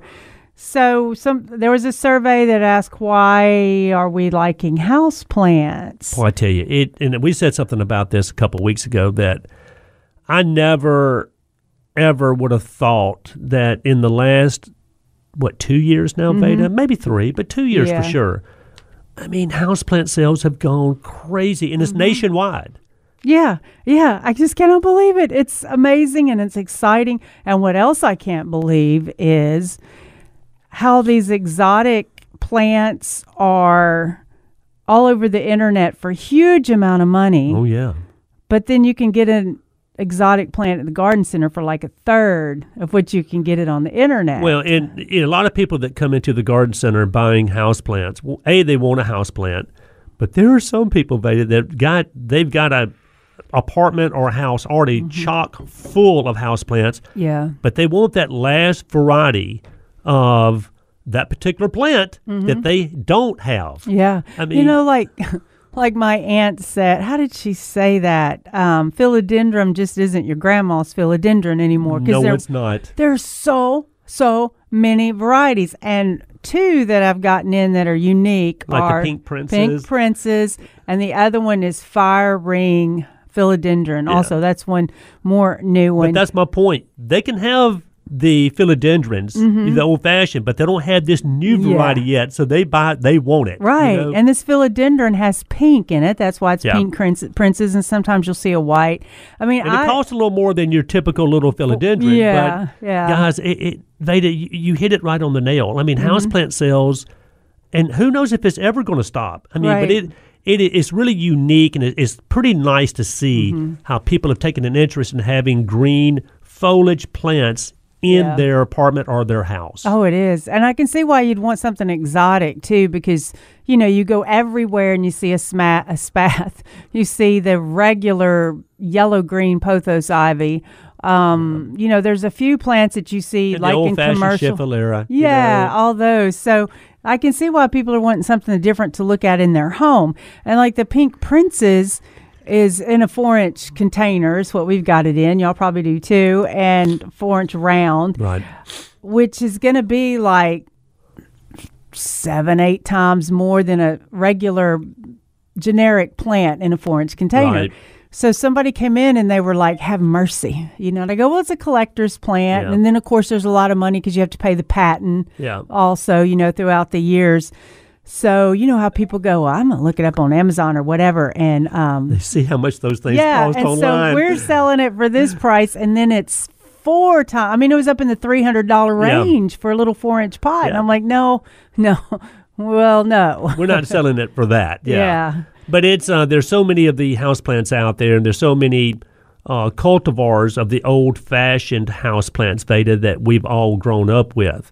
But it is truly amazing how this generation, and I, mean that in a really positive, good way, uh, have really attached to wanting houseplants. Uh, and I think you know a lot of that could be that we just some people just don't have the time to get outside like they want to. They don't have the space, you know, the green plots of whether it's you know a courtyard or whether it's a yard, Mm-hmm. you know, to really enjoy. So they're bringing the outdoors inside. Oh yeah, that's what we that's what I forgot we were talking about. So yes, you're exactly right. That was that was the number one reason why they were buying houseplants was to bring a touch of nature indoors. well, there That- you go. Yeah. you know, and they and they're truly doing it. Yeah, that was like 67%. Um, 53 was to beautify my home. Mm-hmm. Um, 50% was fulfill my love for gardening year round. And forty percent was just to see how fast I can kill that particular Right, plant. right. Oh, that's on the second list. Okay, gotcha. Um, 39 was purify indoor air, and uh, 27% was reduced stress. And probably because if they actually knew reduced stress really, really worked, that would be at the top of the list. but the top of the list was to bring the Mother Nature indoors. Yeah. And so then the reasons that they didn't want to, and these are off Facebook and one's off Instagram, so the numbers are pretty similar. Yeah. So that's why I'm only quoting one. But the first 14% where they don't know how to take care of it. 17% they don't have a spot for it. Yeah. Uh, 49 was don't have enough light. 19 was And this I is why- might kill it. Yeah, and this is why people didn't, Didn't. have house Yeah. plants. and worried about pests. Mm. So, actually, not having enough light's a real easy fix.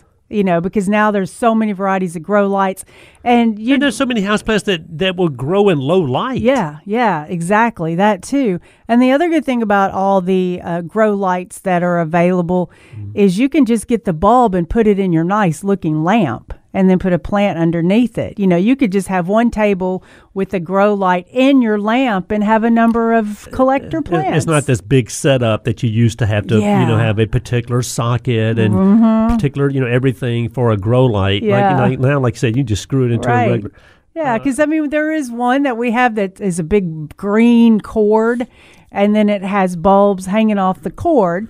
Well, you know that's fine for a greenhouse condition or whatever, but you don't want that look in your den. And what about Veda? Now, some of these house plants, um, like calatheas, I think, and some of the other ones, where you have to have used, you want to use distilled water. Mm-hmm. You don't want to use, you know, water right out of the tap. Yeah, Uh, and like I was telling this lady the other day, I said, you know, you make your own distilled water. Just pour your water in a in a bucket and let it set overnight. Mm-hmm. yeah, You know, the chlorine gas is going to release from that water. Mm-hmm. Uh, now Yeah. it might have a little fluoride in there, but you know, you're you're more or less still creating distilled water. You don't have to go Mm-hmm. Buy these jugs of distilled water.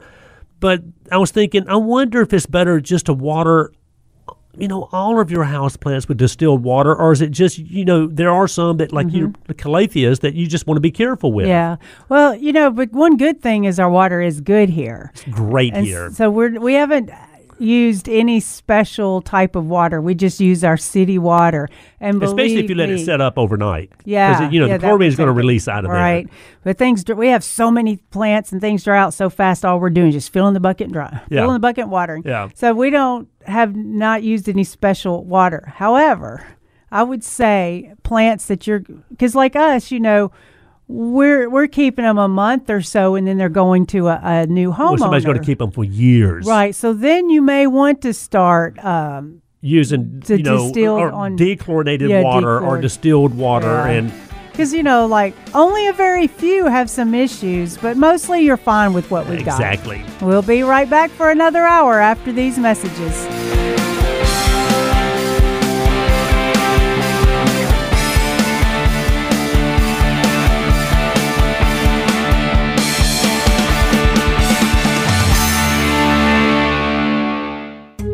The garden help you need. Now, Mid South Gardening on the Mighty 990, powered by Palladio Home and Garden, with your hosts, Veda Vance, Kenneth Mabry, and Jim Crowder.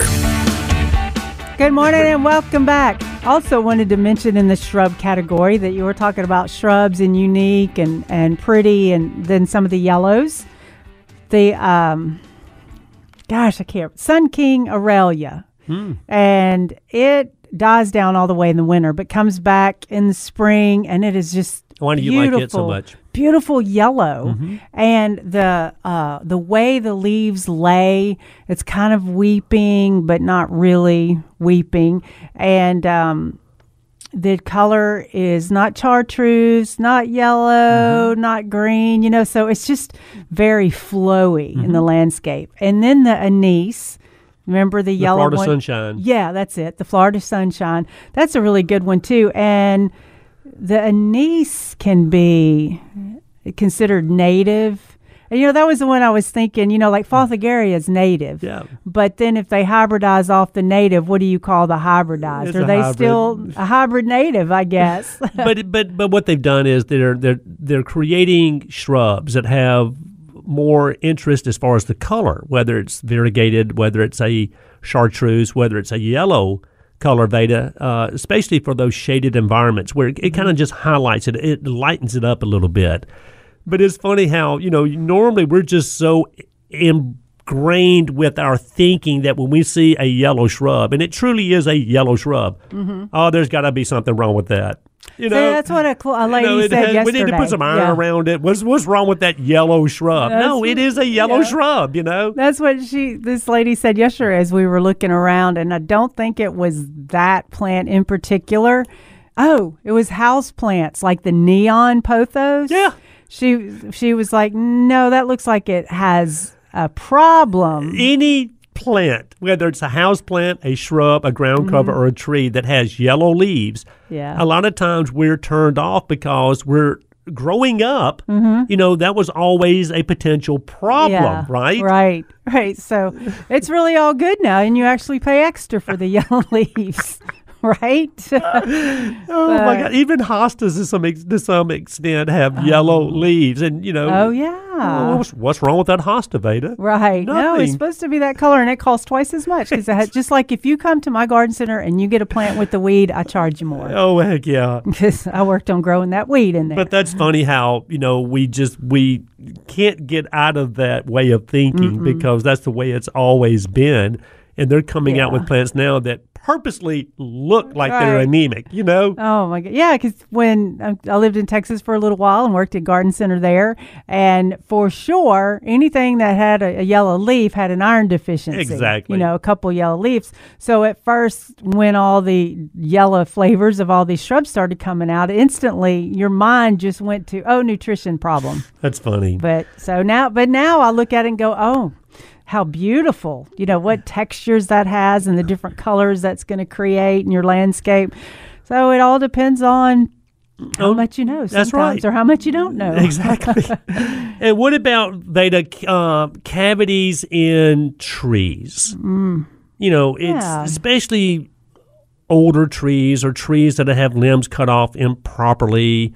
Uh, trees that you know might have been lightly, lightly. Is there ever Yeah. a lightly struck by lightning? You know, but anyway, um, I mean, a lot of trees out there have these cavities in them. I was talking to a lady yesterday, and she has a cavity uh, in a tree, uh, which is just you know a hole in the trunk of the tree. Okay, and this is an older, mature tree, and she's like, you know, what in the heck, you know, can I do? Uh, and what I, t- you know, back in the old days, they'd say fill that thing with Sakrete. You know, which is probably the worst thing you can possibly do to the cavity of a tree. Just pour some concrete. Don't there ever do move- that, yeah. ever, ever, ever, because the concrete, you know, it, it really doesn't fill the cavity for the most part, and it, it, it and then water is still going to get in there, and it actually holds water longer. It takes much, you know, you, you just never mm. ever use concrete in the cavity of a tree. Now, what I told the young lady yesterday is ideally is get like a you know a putty knife or a spoon, especially if it's a bigger cavity, and kind of just gently uh, kind of scrape out the the spongy, rotty, Yeah. loose debris that's in there It's kind of uh, satisfying. as, as best you can, you know. Yeah. So you want to clean the cavity, and then a lot of people will go in there and they'll spray an insecticide in the cavity. And then I don't mind coming back and filling the cavity with the, you know, just the spray insulation Veda that you can buy in a can. You can fill that thing up with that. because that'll like get into all the holes. it will. It, it will actually fill the cavity. Yeah. Okay. Now and then, I still like even if I use the spray insulation, I still like the idea of tr- still trying to seal the Mm-hmm. outside of the cavity, uh, and whether that's with you know a pruning sealer, whether it's Mm-hmm. with uh, you know a uh, orange shellac. You know, or, or something that i- there's that you when the when it rains, you want the water to kind of just run down the trunk of the tree and not run into the cavity because that's the problem. Anytime you have a cavity in a tree, the problem is water getting in there. Yeah. and it just you it, it just continues to rot away. Now, most trees, believe it or not, have cavities in them, especially the bigger oak trees that we have here in Memphis. And uh, some of them, you know, we never even notice. They're up in the tree, you never even notice it. But they can be a problem. And it's not only on oak trees, it's, it's a lot of other trees. So, and then another thing that I'd read about the cavity of a tree. They, they would clean it out. They would spray a good insecticide in there. They'd fill it up with the spray insulation, right? Let that dry. And then some people would get like a metal plate and put the metal plate over Yeah. the opening, Oh, wow. okay? And then seal it with plaster out of all things. you know, that's to me going a little far with it. Yeah. Uh, and then back in the day, we would also hear about drilling holes, you know, in the cavity to let water drain out. Mm-hmm. Yeah. Uh, you know, most arborists say that's not really a great idea. Some people would cut V's Yeah, in the bottom of the heard cavity to let the water run out because then again, water is the problem, Mm-hmm. right? Um, and then some people just leave the cavity alone and let them try to callus back Yeah. over on the outside. But I'm all about. I, I just never think it's good to have a cavity in a tree that can hold water. Yeah, yeah, because I mean, just causes it to rot more, just like wood on the side of your house. It's- Invariably, yeah. you know? Now, when I was growing up, we walked through the woods. Granddaddy would um, show me all kinds of things, and so I thought cavities in trees were just a normal part of life because that's where the raccoons lived or the possums. Or so we would walk around through the woods, and you'd see the trees with the cavities in them, and Granddaddy would tease me like, "Go over there and look in there and see if that possum looks eye to eye with you," you Yeah, know. bite you in the nose. Right. And so then you learned kind of which what animals like the cavities of trees. And then when you would look in picture books or draw pictures of trees and all, you'd have the tree and the apples on the tree, but you always grew the cavity, drew the cavity in there. Isn't that amazing? Yeah, and so I just thought, well, that's just part of nature, cavity in the trees. But um, no, because it it just rots the insides Yeah, out. and a lot of times you'll see the cavity also where two big limbs, you know, or trunks come together. And Oh, form- yeah, the crotch of the tree, right there. like, yeah. Uh, and you know, there again, I mean, I just think overall, uh, you know, if if I have a chance to clean out a cavity and fill it up, uh, seal it, you know, that's what Mm-hmm. I'm going to do.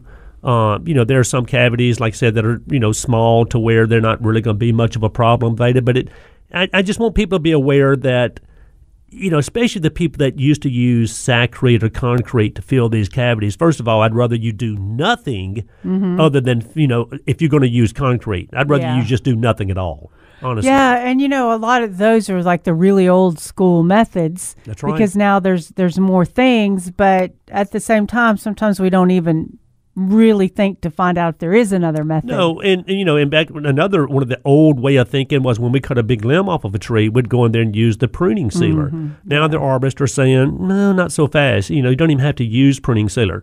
But I don't mind using pruning sealer to seal the outside of the hole after you filled it up. I think that's a perfect reason to use something like pruning sealer. Right, right. Because, you know, we're saying wait till it calluses or collars over, you know, so it can heal on its own. And then you can apply the things Right. to keep it from getting wet again. Because, you know, the concrete, I think, was poured in just for the stability of the tree. They really Well, but they also said that was part of the problem too, because the tree will flex and bend, where the Mm-hmm. concrete, especially if you're pouring a line, because some of these people would pour a lot of Mm. Yeah, concrete into yeah. a big cavity, and it was too rigid, you know. So yeah, didn't think of that. That's Yeah. a good point. Because, I mean, they have to move and bend. uh, they better. right or they're just cannot and uh, so yeah that's a good reason for concrete not and then of course we have to learn by our mistakes yeah. well, you know Sometimes it just takes many years for us to learn by our mistakes. it so does. keep that in mind, guys. If you've got uh, you know cavities or or a cavity in your Mm-hmm. tree, especially if it's holding a lot of water, that's the only thing I don't like about these Yeah. cavities. and if you have mushrooms or, or pith or stuff like that like where the uh, the root flare is or even from the ground to the root flare that would be a reason to call an arborist as well because you could have the roots are having issues but clean all that out real good and And I know we got to go to a break, but a lot of times also Veda on some of these trees where from the outside, you know, they look great. Mm-hmm. Uh, but if you could truly see on the, the inside of some of these trees, yeah it, it would scare you to death. Right. Yeah. I, I don't mind diagnosing tree problems, you know, smaller trees. But when they get larger, arborist. Yeah, yes. All right. We're going to be right back. Save your questions. oh, 260 5926.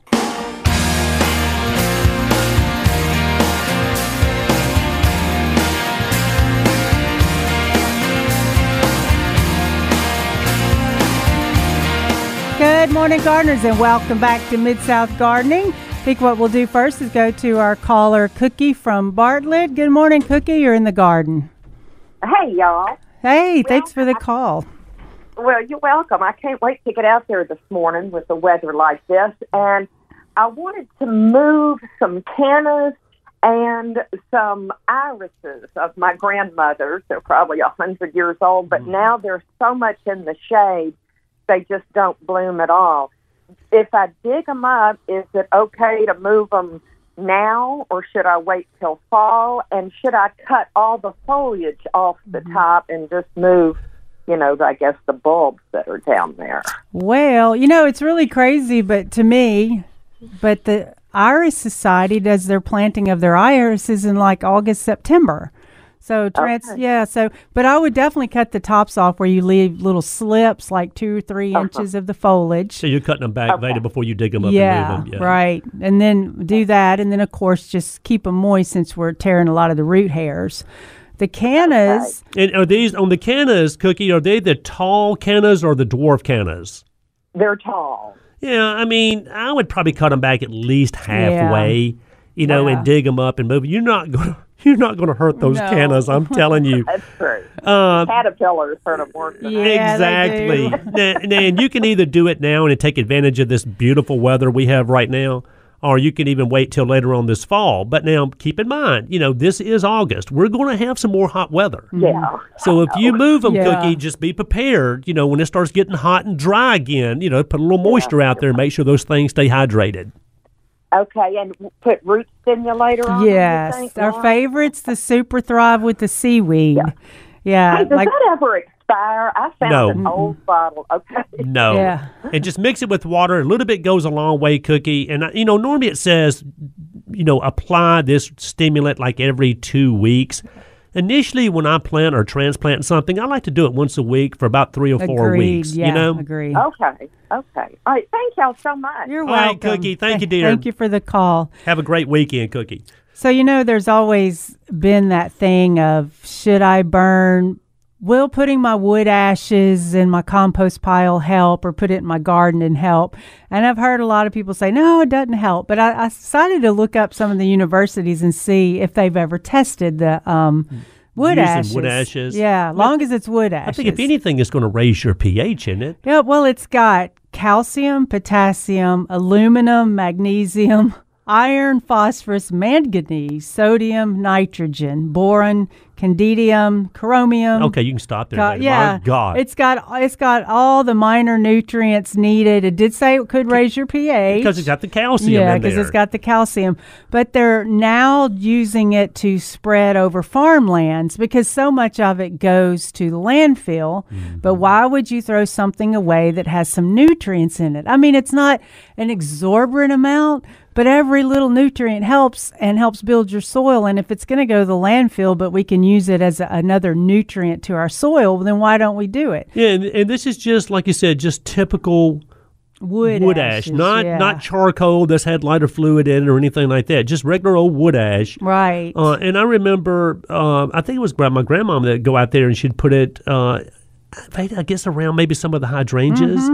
to change the color. um, I think it would be it'd make them more pink, Yeah, you know, than it yeah. would blue. But I've always heard of people using wood ash in um, their landscape, even their garden, for to raise the pH, kind of like putting lime down. But you're saying it's much more than just calcium. It's got a lot of this other stuff in there. Yeah, minor nutrients. Um, and it's they also said that wood ash has a liming effect of between eight and ninety percent of the total neutralizing power of lime. So it can increase plant growth up to forty five percent over traditional limestone. Well, what happens is, I mean, any plant that we grow, we, you know, ideally we want it in the right pH. Mm-hmm. And so many times we'll see where, you know, the pH is either too low for a plant or way too high. Um, but there, I mean, lime raises pH, sulfur and aluminum lower the pH. Right. So I'm like you, Veda. If I got a vegetable garden or Yeah. a lawn or clematis or ivy beds or boxwoods and so Mm-hmm. many of these other things that want that that pH to be a little higher. Yeah. I mean, you you're not going to hurt putting this stuff around Yeah. those time kind of plants. Now, I wouldn't put it around azaleas Yeah, that want the soil more acidic. Right, right. And of course, you know, just a little bit that you dump around your uh, plants don't. Um, it doesn't do something immediately. No. It's just the whole process. And like what you're saying, they're using this wood ash on agricultural product uh, properties, which they're not using them in your azalea fields and your camellia fields and all of that. Exactly. All right, we're going to go to another caller before we take a break. We're going to go to Barbara. Good morning, Barbara. Thanks for the call this morning.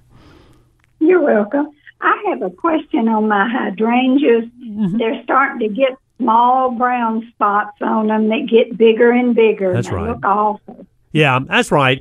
I mean, it's not uncommon, Barbara, uh, you know, later in the year uh, to start seeing the leaf spot, the endosporium leaf spot, or these leaf spots that are on these hydrangeas.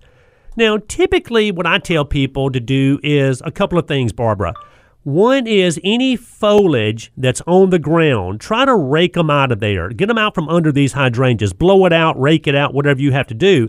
And then go back in there and spray a fungicide.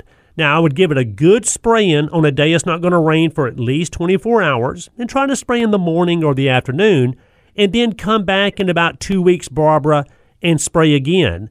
Now, what you're doing is you're spraying to prevent further infestation because it won't clear up any spots that are on the hydrangeas now.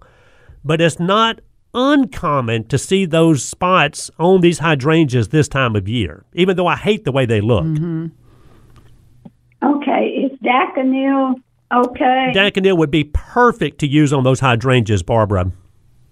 Okay, well, I will get on that today. Yes, ma'am. Good day to do it. Thank you. Thanks for the call. I Thanks, know Barbara. A lot, a lot of people have questions on that. I usually because it does. It's not like a total killer of the plant at all. It's just very unsightly. It is unsightly. Yeah, and um, it does cause defoliation. It- There again, Yeah. it's not killing the plant, but it just makes them look horrible. So fertilization with organic products definitely a good thing because since it defoliates early, you know, it takes more nutrients to um, come back to to flush back out. So if we keep going through that, um, the the fungus is in the soil. And when it rains or we water, it, it makes it jump back up on the foliage. So, organic matter that has good fungal properties in it will help combat the bad fungus. And that's why I want to Barbara also any leaves that have hit the ground, get them out of there, blow 'em blow them Yeah, out, rake them out, clean it up as best you can. Come back and use that Daconil. Now, Daconil is under the name of broad spectrum fungicide. You know, uh, they used to call it Daconil because that's the old common brand name, but it's a broad spectrum fungicide. Um, so if you're looking for Daconil, the active ingredient is chlorothalonil, right? Yeah. So yeah. there's there's so many different ways you can ask for Daconil, but she already had some, and it's a really a good, really good fungicide. Well, back um, a number, number of years ago, before we started studying or looking into aspects of what synthetic fertilizers can do to the soil, they oversprayed a rose garden a lot with Daconil, just just too much over the years and mm-hmm. years and years. But no one was replacing it with the organic matter. Mm-hmm. So what had mm-hmm. happened is the Daconil had also killed off the beneficial fungus in the soil, which was allowing the bad fungus to grow, which was then giving it more black spot, which they were spraying more. The vicious cycle Yeah, there. right. So now we're learning to do these two together. We concentrate on the health, and then if we've got issues, we start small. And that's what you're saying, Veda. Go out there and, and feed it with a good organic fertilizer, whether it's there again, milorganite, plant tone, holly tone, any of those mm-hmm. tone type products. Uh, you can put a layer of light compost, even earthworm castings up under there. Mm, as far as the roses, as far as the overall he- uh, health of the hydrangea. But I'm with uh, Barbara. I mean, you know, you, you really want to get rid of that, that leaf spot disease that's on there, even though it's not going to kill the hydrangea. Yeah, yeah. I look at them too, and I'm thinking, I know that's not a major problem, but I hate looking at it. But here's the other thing too: that this stuff, the fungal spores and all that, actually start before you ever see it. You know, so when you're seeing it happen, it was already developing up to a month ago. Yeah, but also keep in mind, uh, depending on the type of hydrangea, some of them are overcrowded, some of them have overhead irrigation, some of them are actually in too much shade. I mean, there's so there's different factors involved. Exactly. While we see that, but I've also seen it on the sun-loving paniculata varieties also that have been really Yeah. stressed from lack of water. Right. So, uh, bottom line is stress does allow other things to start happening to the plant. So, always some good fertilization helps. Um, sometimes, if the plant's just horrible, sometimes I'm just like, dig it up. Hand me the shovel. Yep. All right, we'll be back for a few more questions and a lot of good talking. See you in a minute.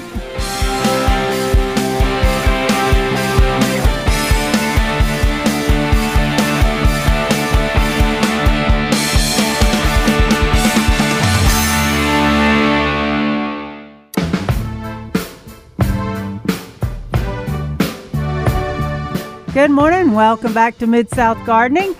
So I'm glad y'all could join us this morning. We've got some calls and some text call text texters. Yeah, and one uh, James called a while ago. Um, he had to drop off the line. He wanted to know when is the best time to feed a uh, established, uh, mature Mm-hmm. crepe myrtle, Miss Veda. Well, you don't really have to now unless you're having stresses or issues, but anytime. Yeah, whether you're using an organic fertilizer, uh, you know, and, mo- most of your organic fertilizers, they're again milorganite and plant tone and, you know, garden tone and all these tone products, Bio-tone. The beauty of them is you can use them basically anytime, uh, and they're going to the soil's going to break them down, and the and the crepe myrtle in this case will use it as it needs it. Okay, so an organic, not a problem. A synthetic fertilizer like Start and Grow or Grower Special, uh, those are really good non-burning, slow release uh, tree and shrub fertilizers. Okay, and you can feed those. Uh, you can use those products around a crepe myrtle. Uh, but typically for me, I mean, I usually would feed the crepe myrtle early in the year one time. Uh, they grow like a weed anyway. Uh, now, it, is it going to hurt to feed the crepe myrtle? Absolutely not. Not Crepe myrtle will use the food, Exactly. yeah. You know, and, and overall, it would probably be a little Mm-hmm. stronger, a little healthier plant if you do put a little nutrient value out there. But uh, yeah, I mean, it's not going to hurt uh, to to feed a crepe myrtle Mm-hmm. even this time of year, whether you're using organics like we talked about or these synthetics like the. Uh, the two that I really love is the Grower Special and the Start and Grow. Uh, Veda, both of those, like I said, are long lasting and completely non burning. Yeah, so go for that today and water it in. You know, if it's synthetic, and I like to use the plant tones and all of that because it's actually making uh, The the, soil. soil, healthier, and then eventually the plant can take a lot of it up. And so, since you're not in an emergency to have the fertilizer to it, then it would be okay to So you're saying if you put an organic down, it, the organics are not going to work overnight. right, They're just yeah. not. That's not the way they're geared because the soil has to break the product down, and then the plant can use it like it wants Mm-hmm. Yeah. it when it wants Right. it. Yeah. The microorganisms and all that do the breaking down. So a lot of times, if you uh, are first starting your natural program and you don't have really good soil and you haven't been doing a lot of natural composting or anything like that, it's going to take longer and a lot more to get it into that, but it'll start helping somewhat Yeah, so quickly. so you're right. But people, a lot of people that use the tone products, for example, we talk about them all the time. Don't expect immediate results. You're going to get them. I promise you, Mm-hmm. you'll you get results, But it doesn't happen overnight because there Right. Mm-hmm. again, the soil has to break the fertilizer down to a form that the plant can use. Yeah. Well, that was like when I was fertilizing the uh, plants in containers with worm castings. It took me probably about 10 days to see the benefits of the buds coming on and um, li- having getting to cut back just a little bit on the watering. Uh, if I had used a quick acting synthetic, I would have gotten some of that, but I wouldn't have had a long term effect. Yeah. So, James, hopefully that helped you out as far as the fertilizers that we rec- recommend. Now, you can use even like a triple 13 or a six twelve twelve or any of those type products. You just got to be careful not to overdo those type products because they can burn. Okay. So, and you want to make sure you water those products in. So, just uh, that's why we mentioned the non burning type fertilizers. And also, we had a text, Veda, from uh, Miss Shirley Smith. She said, My dipladenia has yellowing of leaves that are also falling off. I cut back on the watering, but it's still losing the leaves. I fertilize like every two weeks. The plant Mm-hmm. is in a lot of sun, at least six hours a day. Uh, and what can I do to keep this plant? Right. I know that's that's that's kind of a hard one because initially I say not enough water, that's why you get yellow leaves.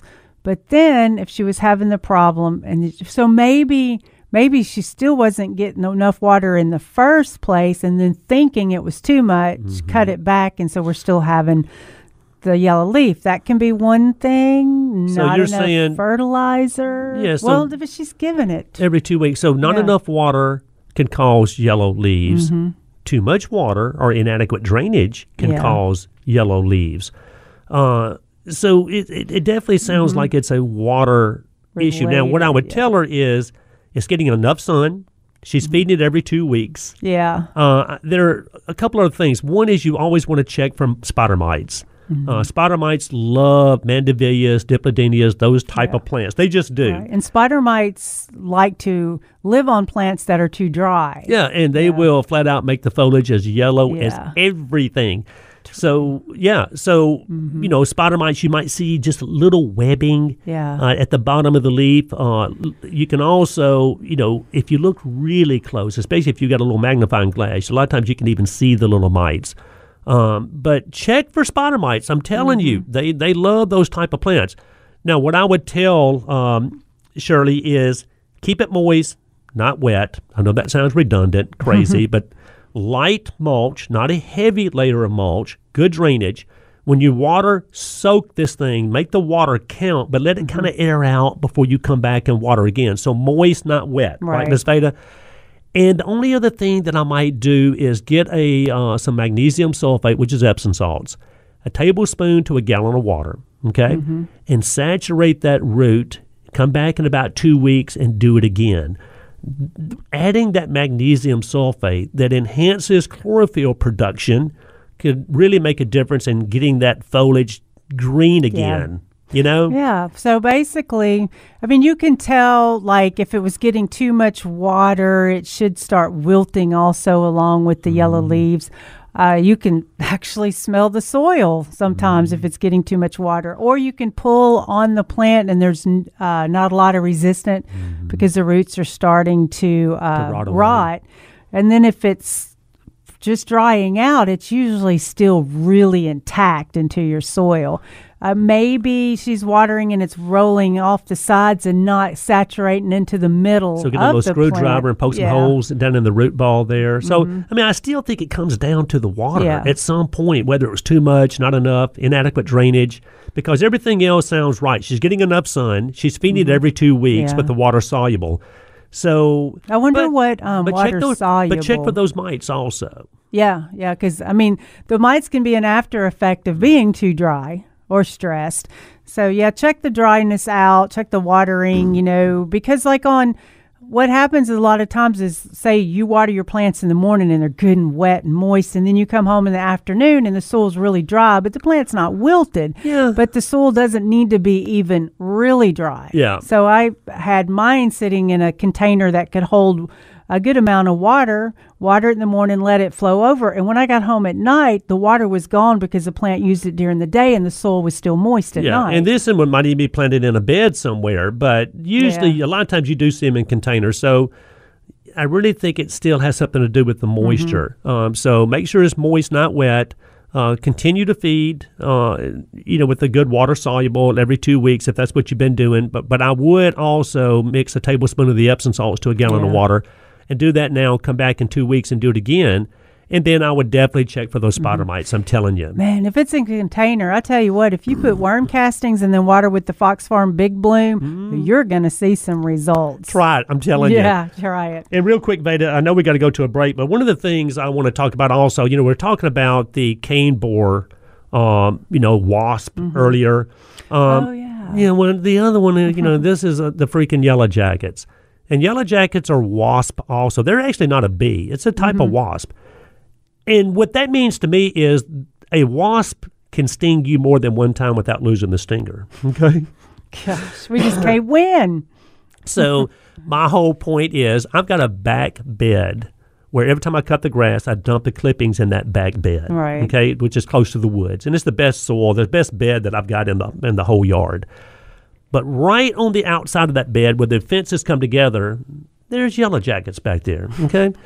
and I really don't care to kill them other than the fact that I walk back there quite often every time I cut my yard Yeah. to yeah. dump these uh, clippings. And you know, if they leave me alone, I'm going to leave them alone. But ah, you know, I, it's one of those catch twenty two situations where if I know if I wanted to kill them, what I would do is go out there late in the day, even at dusk. With a flashlight, because I've done it before, mm-hmm. with a can or maybe two cans of hornet and wasp killer. Okay, but you got to locate the hole where they're coming in and out. A lot of times you can do that during the day. Carefully see where they're mm-hmm. coming in and out of the ground, and that's where the hole is.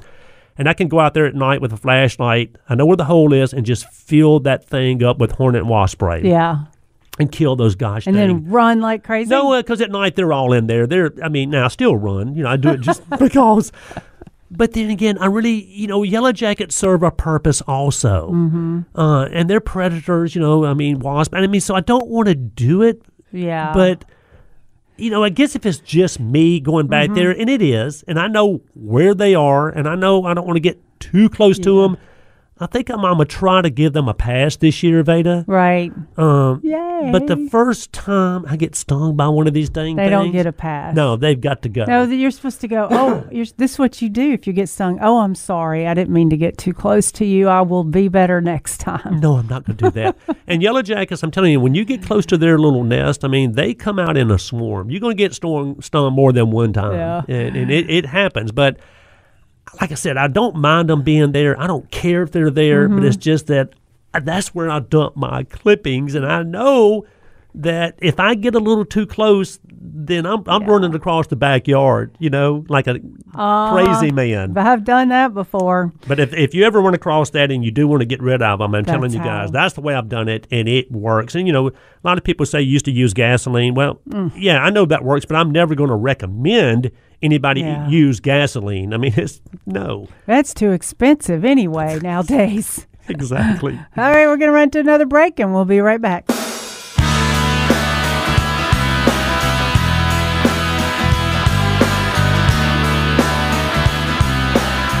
Good morning and welcome to Mid South Gardening.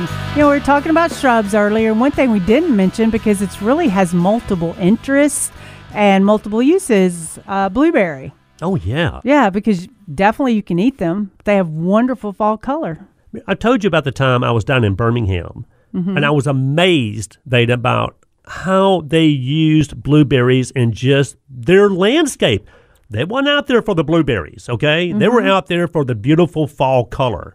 And I s and, and I guess in, in parts of Birmingham, you know, they have that real rocky kind of mountainous type soil Yeah, and they love it. I'm telling you, you you know, it's perfect drainage. Uh, I mean, they really like that kind of uh, conditions, and uh, uh, almost every other yard uh, was landscaped, and it it included blueberries in the landscape. Yes, it was, it was truly amazing. I'm telling you, Man. I'd never seen that before. I'm liking that. I'm definitely going to plant a lot of blueberries because, of course, I love to eat them. yeah, that's why you're planting them. But I really love the fall color. I love fall. Fall's one of my favorite seasons anyway, so I'm always looking for something with different textures or different colors of oranges and yellows and reds. yeah, and the biggest thing with blueberries, if you've never planted them, first of all, they're easy to grow. They are. Yeah, they need more sun than shade. They're tough. They they are tough. More sun than shade, good drainage, and they do like that acidic soil, like the azaleas and the camellias and those type of plants.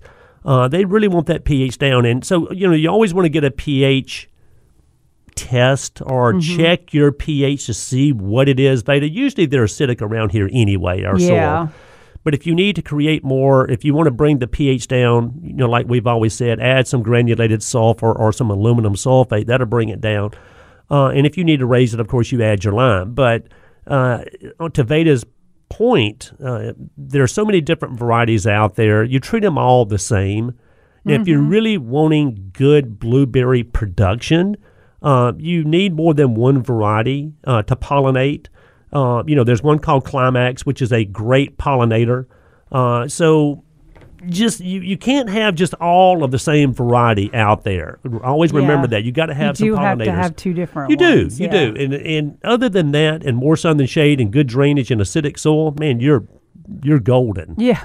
When I was ordering blueberries, I- I'm thinking, okay, so I'm going to get two varieties because you need to have a pollinator. So that means each person that buys one's going to buy two. So I need to make sure I get uh, Different you- varieties. Yeah, so they can match, Match it up, yeah. And then I'm like, oh wait, do I need to get some uneven varieties because somebody's going to have a blueberry and they're going to have to order a pollinator to go with it. So how many blueberries do I get? That's funny. I know. I mean, think of all these things we're trying to figure out what you're going to want while we're trying to buy all of our shrubs and things. But then the pH on the blueberries, again, like you were talking about, is should be acidic. Oh, yeah. Um, and Low we- pH. Yeah, we definitely are at the uh, l- have acidic soil.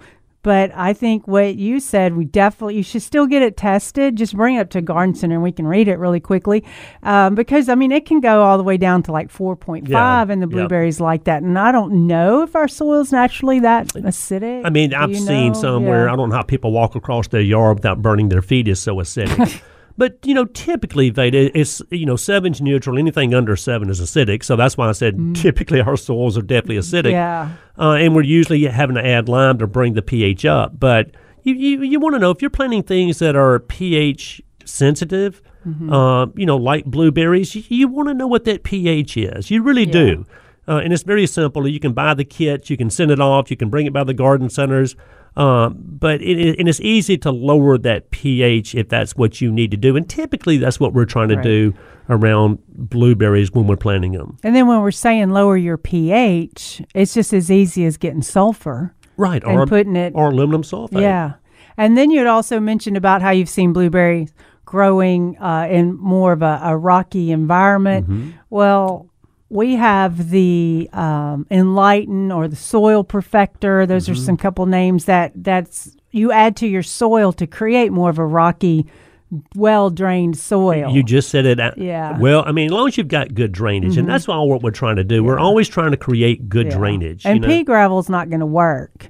You need to use this uh, Enlighten or Soil Perfector. It's it's made for that pea and of course, it's been really hard to find this year. You know, I don't Yeah. Mm-hmm. know why the the supply chain's still so messed up on that. Uh, and you know, there are other, of course, soil amendments that we that we use to create good drainage. But that is a really good product, Miss Yeah. Veda. Uh, and also, real quick, I made a, a few notes uh, last night. I had a guy come into the garden center, and he was ranting and raving about fleas. Okay, because he's never ever had fleas in his yard, and he's never had fleas on his dog. Well, he said he had some new neighbors move in. They've got about four dogs in the backyard. Well, clearly his neighbors have dogs that have fleas.